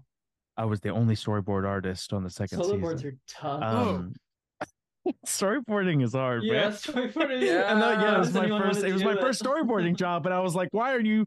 Why are you trusting me like this?" Yeah. But there, there was like a series of shows that Fox ADHD had done, which was it was the my my first job, where they basically took all of the members of the shorts team, the team that made a, a short every single week for the YouTube, and they were like, "What if we made shows that felt like shorts?" And and so there was two shows that I had started on for my first shows that I had ever been on that the the, the intention was to make them feel sort of like an internet Hmm. short and so they all of the like the most of the main people on on the show were like people that made internet I wonder if that would have hit if that would have hit a little differently today. Fox ADHD, Hmm. Oh, you It think that have- you, might. TikTok and stuff. you think it's just like Yeah. it was ahead of its time? maybe? I Mm. mean, yeah. it's po- it's po- They it's also were, like, possible I mean I think that well and stuff, but like, right? Isn't that Well- right? I don't know. Yeah, well, I mean, you you you have you have these shows right now that are coming from artists from the internet animation space. You have like Smiling Yeah. Friends, you have Koala Man, you have uh, uh YOLO Crystal Fantasy, which are these uh shows that are that are made by uh artists that started off on like Newgrounds and stuff. And I think it's finally coming around to like like, hey, you guys have this like internet sensibility and that's what yeah i mean the kid kids are just watching shorts and internet shorts like what if we make shows feel like Yeah. that I, I think that is something that's It's happening interesting to think more about now. Yeah, there's Yeah. all these companies like like we were talking about A Studio and Adult Swim Smalls, kind of doing what ADHD wanted to do, I guess. Yeah.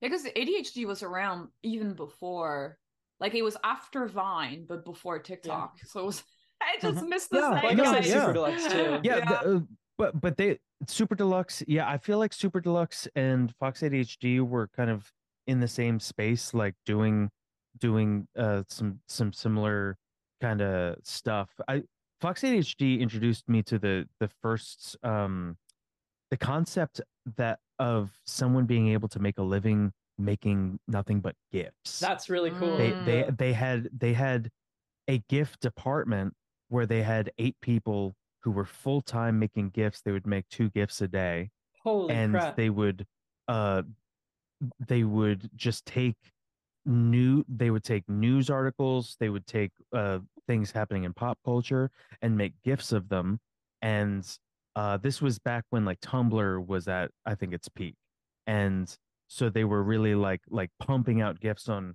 tumblr and that, wa- that was the uh I, I did a few freelance gifts for them and that was the first time that i had anything ever go viral. I, I made some viral gifts on their on their t- uh tumblr Dude, I thought that you um when Alex pulled up the Elmo with fire gif, I thought that as you were talking, Sean, I thought you made that. And I was like, what? No, no, no, no. I was just doing gifts. No, I wish. I wish. that was so like yeah. That's so funny. Oh, Oh. here- here, real- I, I was I, w- I was gonna I'm I'm adding uh I'm adding the the gifts that I made for um uh that went viral. nice. The the the I made uh I made two two Nice. gifts that like took off and, uh, and, and, and went crazy when I was at Fox ADHD. For people listening- so, on- like it, the animation is so violent. like the way it's like yeah. It's yes, no, it's true. If you're listening on I hate- and this Spotify, check the- Oh, out the YouTube one, yeah. video because it's a, a gif of a a boss in like a cubicle type environment who's telling a lady, "Hey," and she's like, "What?" And he's like, "Get back to twerk," and then you see her twerking. and then and and then this other one is uh Ooh. basketball sunglasses uh the guy puts his glasses down like excuse me and then two little balls go through good their hand hoops. animation. and this one this one thank you this one actually is as an easter egg is in the uh, that big qanon documentary that came out i think on hbo max really? Wait, it- it- it- which so- one? Some they they show they actually. oh, It's actually it's uh, very unfortunate, but it, it's an example of how how gifs and memes can get out of control. Basically, this gif was posted as a reaction to um like a, a mass shooting Oh, like on a forum on Oh, on the Q on the on the on the QAnon board and it, but it just shows up in the documentary and everyone was tagging me wait, uh, which when which it, one? when it came out. Uh, it is the one with the basketball sunglasses. So someone someone was like, "Excuse, yeah, like excuse me," and that's how people use it, I guess. But That's um, crazy. th- these these were my my first viral things. It was it was gifts yeah. with ADHD. That's amazing. So I wish that could be my full job. yeah, making some little gifts, like fun, like crazy little gifts. Working for Giphy. I guess Giphy does that, right? dude that that was actually maybe like like working doing freelance for giphy i remember that was like it was unreal to me that someone could make a living just making gifts. and i remember i did i i used to like I, I was like please give me more giphy freelance please give me more giphy freelance because because originally I know, and it's like a, a shooting star, right? Yeah, it yeah, just yeah. comes whenever it happens. like right? like i they they would say like hey make this gif make this like gif and it technically it could be like three frames a gif doesn't have to be long but it would just be m- make a gif and and for every gif you made it was like five hundred dollars and i was Oh like whoa God. like if like what if i what if what if i made i could make two gifts a day and make like a a week's worth of pay Yeah. at that time yeah, you your know brain like starts thinking, holy like shit you know this is my life forever. and if I make a and if I make 20 gifts a week, I could be a millionaire by the time I'm 30, you know? Like I, will make I'll make 30 gifts a week and I'll put in my 401k and, and then I can so vacation in. Bermuda by the time I'm 45. Ice cream's so good. Yeah. I love I love that like career. Career math. Yeah, career I do that all the time. The I- second I see a hustle, Giphy- I'm like, this is it. I'm setting my life up. This is my way. This Anytime I see We're money. still doing it, and we're in our well, thirties. this is how we've been told to live. Aw. Like this is how animation has like Yeah. just corrupted us, I guess, you know? well, well, it's well, it's all like Hustle. like hey like spend all your time focusing on making something go viral because that that for sure will be your key to success and then once it actually happens you realize that there wasn't a way to make money off of that viral thing you're just have a thing that's viral and most people don't even know that you did it because it gets unattached from your Right. name and people are just reposting the gif with like little yachty lyrics Yeah, yeah, there's written no under it path and like a to song doing that and forever and ever. I mean, I guess some people have like figured it out, but I don't know. I feel like I don't know. I feel like okay, I, this is me being crazy and just going ad lib here. But like, if you if you if before releasing your GIF, you're like being like, okay, I'm gonna I'm gonna prep my shop, have a print of the gift or something like the most the image that's the most uh iconic from the GIF, and then if it goes viral.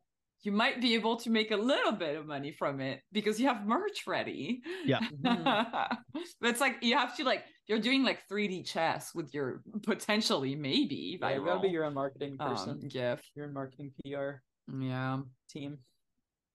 It reminds it reminds me of um like one uh there was there's this one gift that I made of uh Santa Claus and he had a candy cane for a penis and he's swinging it around and uh and I didn't realize that someone had taken it and made it go viral on their website or whatever like like videos of it were getting passed around and had millions of views and mine didn't mine That's didn't but crazy. but but but they but they would write like you know when Bay comes home for Christmas and there there would be like I'm in love with the Coco or something like music edited on top of it as a meme and I I remember like like stumbling across that post and being like oh my the internet is fucking crazy Yeah. like like no one has any clue I did this Like, So but it's just I don't know man I feel like that happened to you so much, Sean. You have like a lot of stuff that goes like viral, but like for some reason it doesn't get like linked back to your.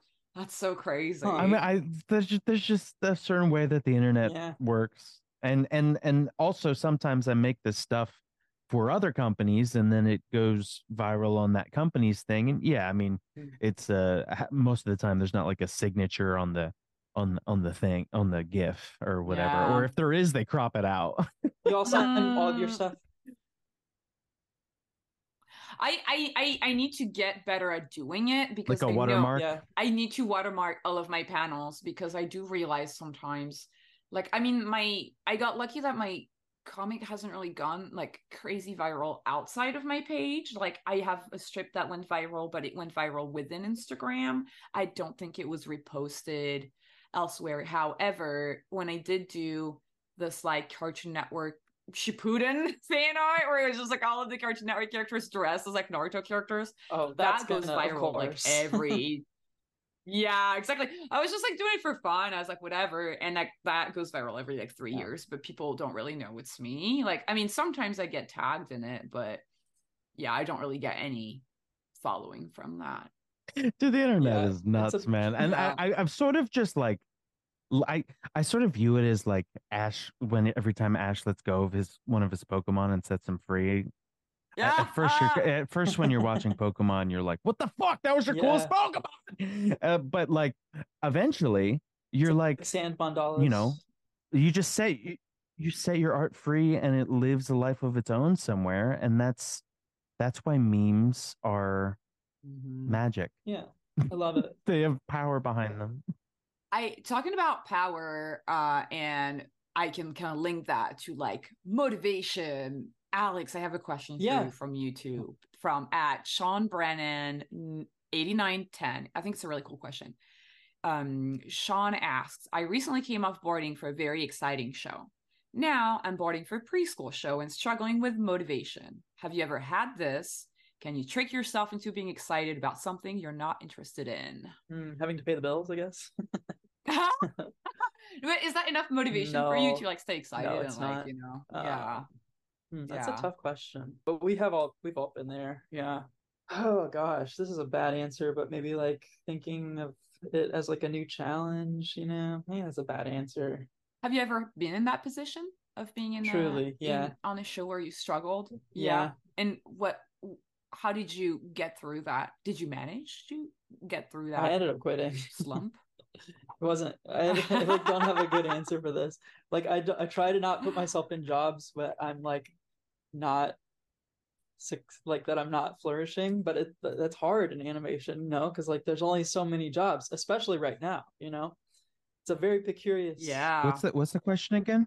when you when you had like a really great experience and and that happened to me when i was like I, I was on thundercats and it was kind of like the most fun i've ever had working on the show and i knew in my head as like nothing is going to compare to this job Yeah. ever again and i was right and then Yeah. every other job i got after thundercats was like pulling teeth because it's like well i'm not as creative i can't do as many things I guess there's so many rules I have to follow, and it's hard to find, yeah, where you can find the fun. I think what I have thought, I mean, this is maybe not like fun per se, but like two things I can think of is like focus on like the community you have there instead of like the the um the the product, you know, because like obviously you're not interested in the product, so stop thinking about the product and think about like the people you're Mhm. working with instead you know think about what you can learn from those Mhm. people you know because every crew has is like full of talent you know our industry is chock full of talent Yes. uh, and you have something to glean from those people. And the other thing I would think of is just like I think of every production kind of like like a classroom because I'm a forever learner and I just I love I love learning. So I would just kind of think of that production as a maybe like a crappy elective that you're taking in college, you know? Like it's like preschool 101 or something. Like just kind of think of it like what what skills could you learn in this that like maybe you could apply to a production later on that think about skills that you would learn at this show that you wouldn't learn from another production later on you know because i've definitely learned from preschool shows that i don't typically work on uh, i've learned from those skills like how to be a more you know preschool shows are definitely like more uh, well-oiled machines that like there's lots of rules on them things have to be like very particular I wasn't always like that on board driven shows. It's much more about the writing. It's about like focusing on like being funny and like making the room laugh. But I did become a much more like diligent. I became much more diligent about my files and about that stuff when I started working on that stuff. That, that's just one example of many things I learned Yeah. on those productions, I guess. shows shows that you're not shows that you're not into it's like a blessing and a curse because shows that you're into sometimes you can go extra hard on because you care about it and you end up giving all of your time to this production that it's still not technically like your own Mhm. creation and Yep. so you're you're giving your all to this thing because you love it and you care about it but sometimes it's nice to work on something that you don't care that much about because you know that your medium best work is still good enough and you can focus on things outside of that job get you know get your work done don't get emotionally attached to it feel good about clocking out at the end of the day and then take and those are the shows that where i end up getting more of my own stuff done outside of work because not only is the show not taking up my creative energy but also like i am able to not not phone it in but control how much effort i'm putting into it because at the end of the day it doesn't have to look crazy beautiful it just has to work You can hang your hat at the end of the day. Mhm. You don't take homework home with you as much. Yep. Mhm. Because because a show like the midnight gospel i'm working on that outside of work i'm trying yeah. to come up with songs i'm trying to like i'm, I'm trying to come up with songs on my own time i'm like coming up with draw- funny drawings to try to make pendleton ward laugh i'm like i'm like because it almost like Yeah. it almost fuses into your personal work, right? Yeah. Mhm, mhm. Yep. Yep. so so i almost get more me work done during times on shows where it's just a job Yeah. Where it's just a job you That's know? a really good answer. That was that was a better that was better put than I came up with. Good job. well i was able to build off of Yeah, what you said i you- like I, I jumped off Love of it. what you said you know it's teamwork teamwork teamwork no i think that's a, i think it's a really great question and i think that's uh, some like you said like it's good to hear also that everybody's going through it like the three of us went through it they're like our listener is going through that and i think it's a very common feeling and it's good to like kind of uh brainstorm around it and be like you know this happens and it's okay and Totally. you know there are ways And You're yeah. just there's just not enough great shows. there's just not enough like dream projects out there, you know? some sometimes you need those sh- sometimes you need those shows that you're not into to make the shows that you are into Totally. shine you need that you, Exactly. know, you Yes. need that rain around the sunshine dude You can't you can't give your all to every project, you know? yeah yeah and i also yeah and i think you know like like you guys were saying it's like a good way to like learn skills without being uh crushed but because i feel like sometimes when you're on the show that you're really excited about you like kind of put a lot of pressure on yourself and it's better to start on shows where there's like a lot less pressure because then you can just focus on like learning skills and talking about skills from at jake in a flannel Jake in a from Flannel. youtube are there any jake in a flannel that's a nice That's a good username. are there any habits you learned as a storyboarder that you encourage others to begin Uh, taking on i guess time management, yeah. like definitely so how can you be like mars specific More with like time management? How you go about it? fighting your anxiety. I don't know. Um, skills. you mean like draw? Well, what's the ti- what, what's a time management before you branch to other ones? What's a time management hack that you have learned Hack, hack, somewhere okay. that ha- has helped you? yeah. Yeah. Drawing really small in Storyboard Pro has helped me a lot. Yes. Yes. Yes. drawing with the, the thing agree. like really the the what's it called the canvas katie mitroff my director on Mhm. shout out to katie mitroff you rock you taught me a lot on frog and toad uh you taught me how to do that and that rules um yeah do that on your thumbnails and also like do that for most of it i feel like i used to draw really Mhm. close up Character designing really small is good. Yeah, Yeah. but I mean, like I used to do like um, you know, I, I started design before I did boards and that kind of like I want to do all my lines really clean, you know. That's the thing. I feel like that's like an Achilles Mm. heel for a lot of artists when they get into the board game. It's like wanting their boards to look beautiful and you know, you got to rewire that whole thing. Mhm. You got to have expressive, quick boards that you can throw out at a whim if the if everything's wrong. So yeah, time management, Yeah. drawing really small thumbs is a has been huge for me. And like just getting to it as quick as possible has been huge for me. And like just being like uh this like dumb drawing is like what they're gonna get because like I did it today. Like this is like what I budgeted for myself and like I I I at least did the work today, you know, is like what I told myself I was gonna do and I did it. So like honoring and valuing the work I did today like counts for something Mhm. if that, I don't know if that makes sense, but uh, it's like that's that means Oh, it does. It's like- something more than like procrastinating on like not doing something. You know what I mean? Like I would rather do a small dumb drawing, ten bad dumb drawings than like not doing anything because I'm scared to sit down at the Cintiq and like like grind away at like Yep. a bunch of really pretty drawings. If that makes sense. I don't know if you ever do that, but I feel like something that's really helped me out a ton recently, especially on shows where I'm like having a hard time getting started, is like making a to-do list and really breaking it down Oh. into like super small steps. So for example, I'm like, okay, today you have to work on this sequence, and the sequence you need to make that beat and that beat and that beat happen. And then sometimes I'm like, or for example, sometimes it can be like, today you're gonna clean up 10 shots and having and I draw the 10 little boxes mm-hmm. and every time I finish a shot Check I like Feels good check yeah stuff I off. check it little mini celebration. Yeah. Yeah and I feel so good and I I see it like kind of like I don't know like this has really helped me out Yeah. like kind of recently because then I'm like, okay, it helps me get in the flow or like build up the motivation. And for the list, sometimes I'm like very like, okay, remember you have to do like a note here, add this there. I don't know.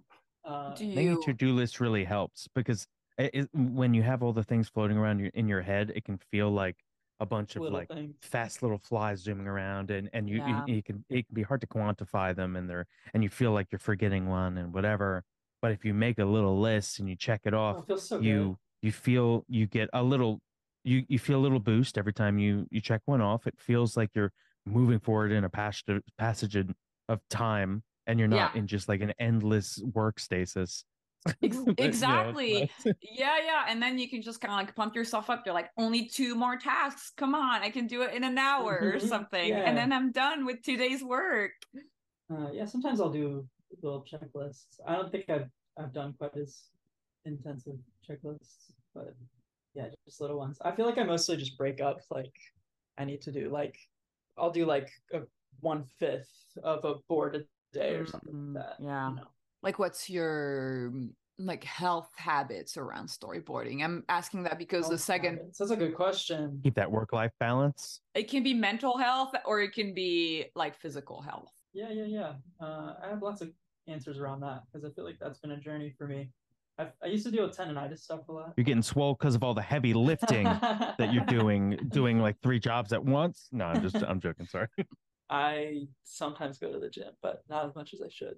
But I do yoga. Yoga is really wonderful. Um, keeps me happy, Mhm. keeps my back in pretty good shape. Got the standing desk that I don't use enough. Let's see. I try to take breaks like every 45 minutes or an hour. I try and stand up and get moving around just for my brain and for my arm. Like when I was having really bad tendinitis, every like 20 minutes I would get up and stand around, try and do things other outside of drawing. My brain doesn't like it when I do like all day draw sessions. I really can't do uh, late night sessions anymore, like all nighters, you know? Mm. So like the time management thing, Mm.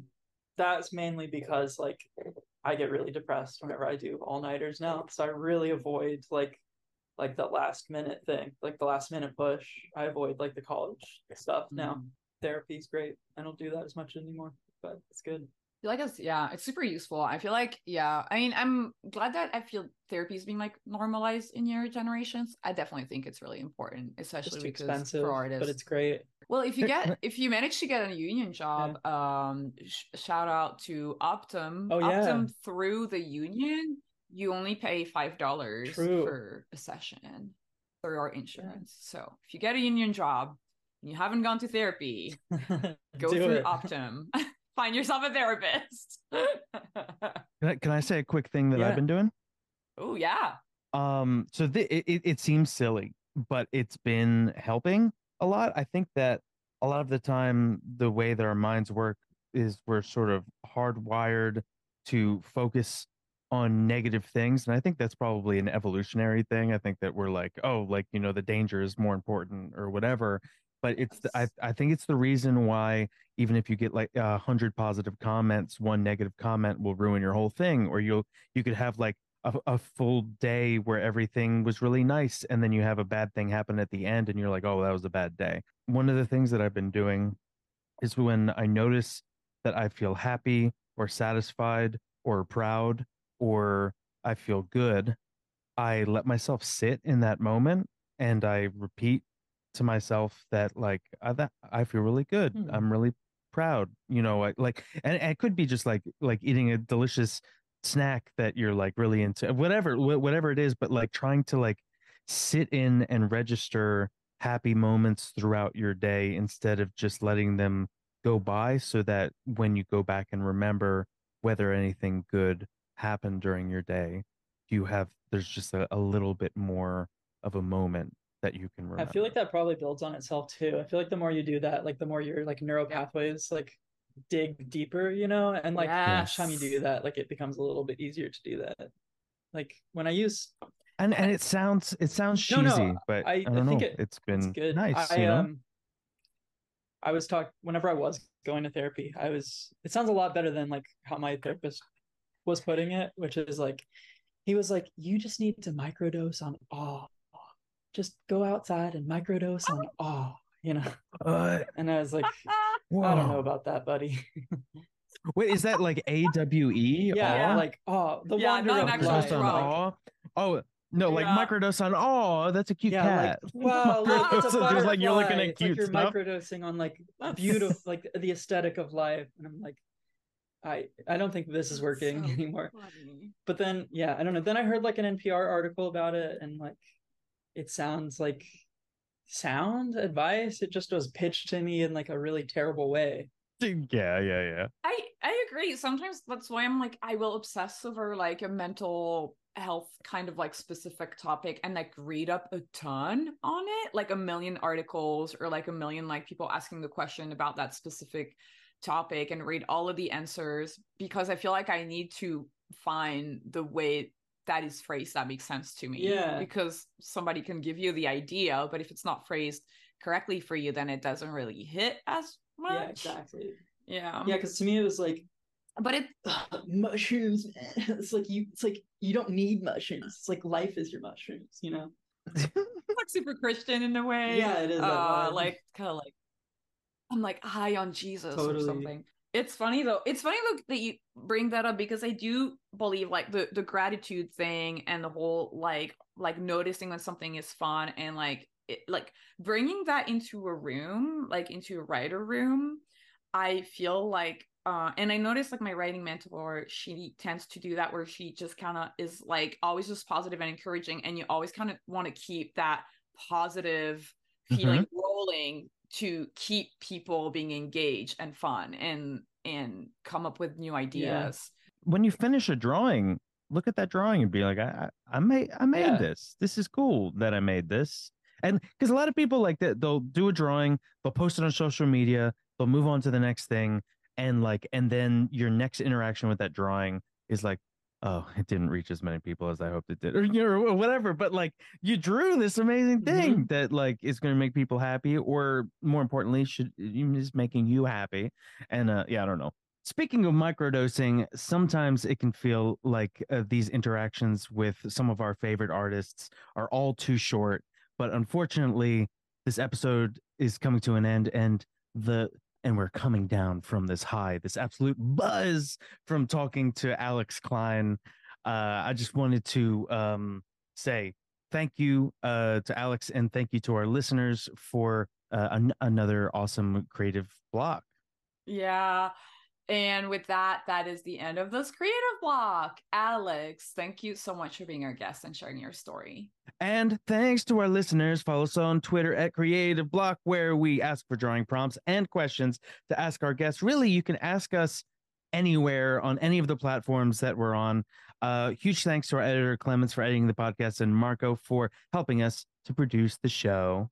If you love our show, then support us on Patreon. Becoming a patron gets you early access to interviews as well as bonus episodes. Um, you can also support us by commenting, sharing, and liking our content on all the different platforms. It really helps a ton for um, you guys to just kind of spread the word. Uh, click the link in the description of this episode. I have been your host, Vee. And I was Sean. Keep being creative, and we'll see you next week. Bye. Bye.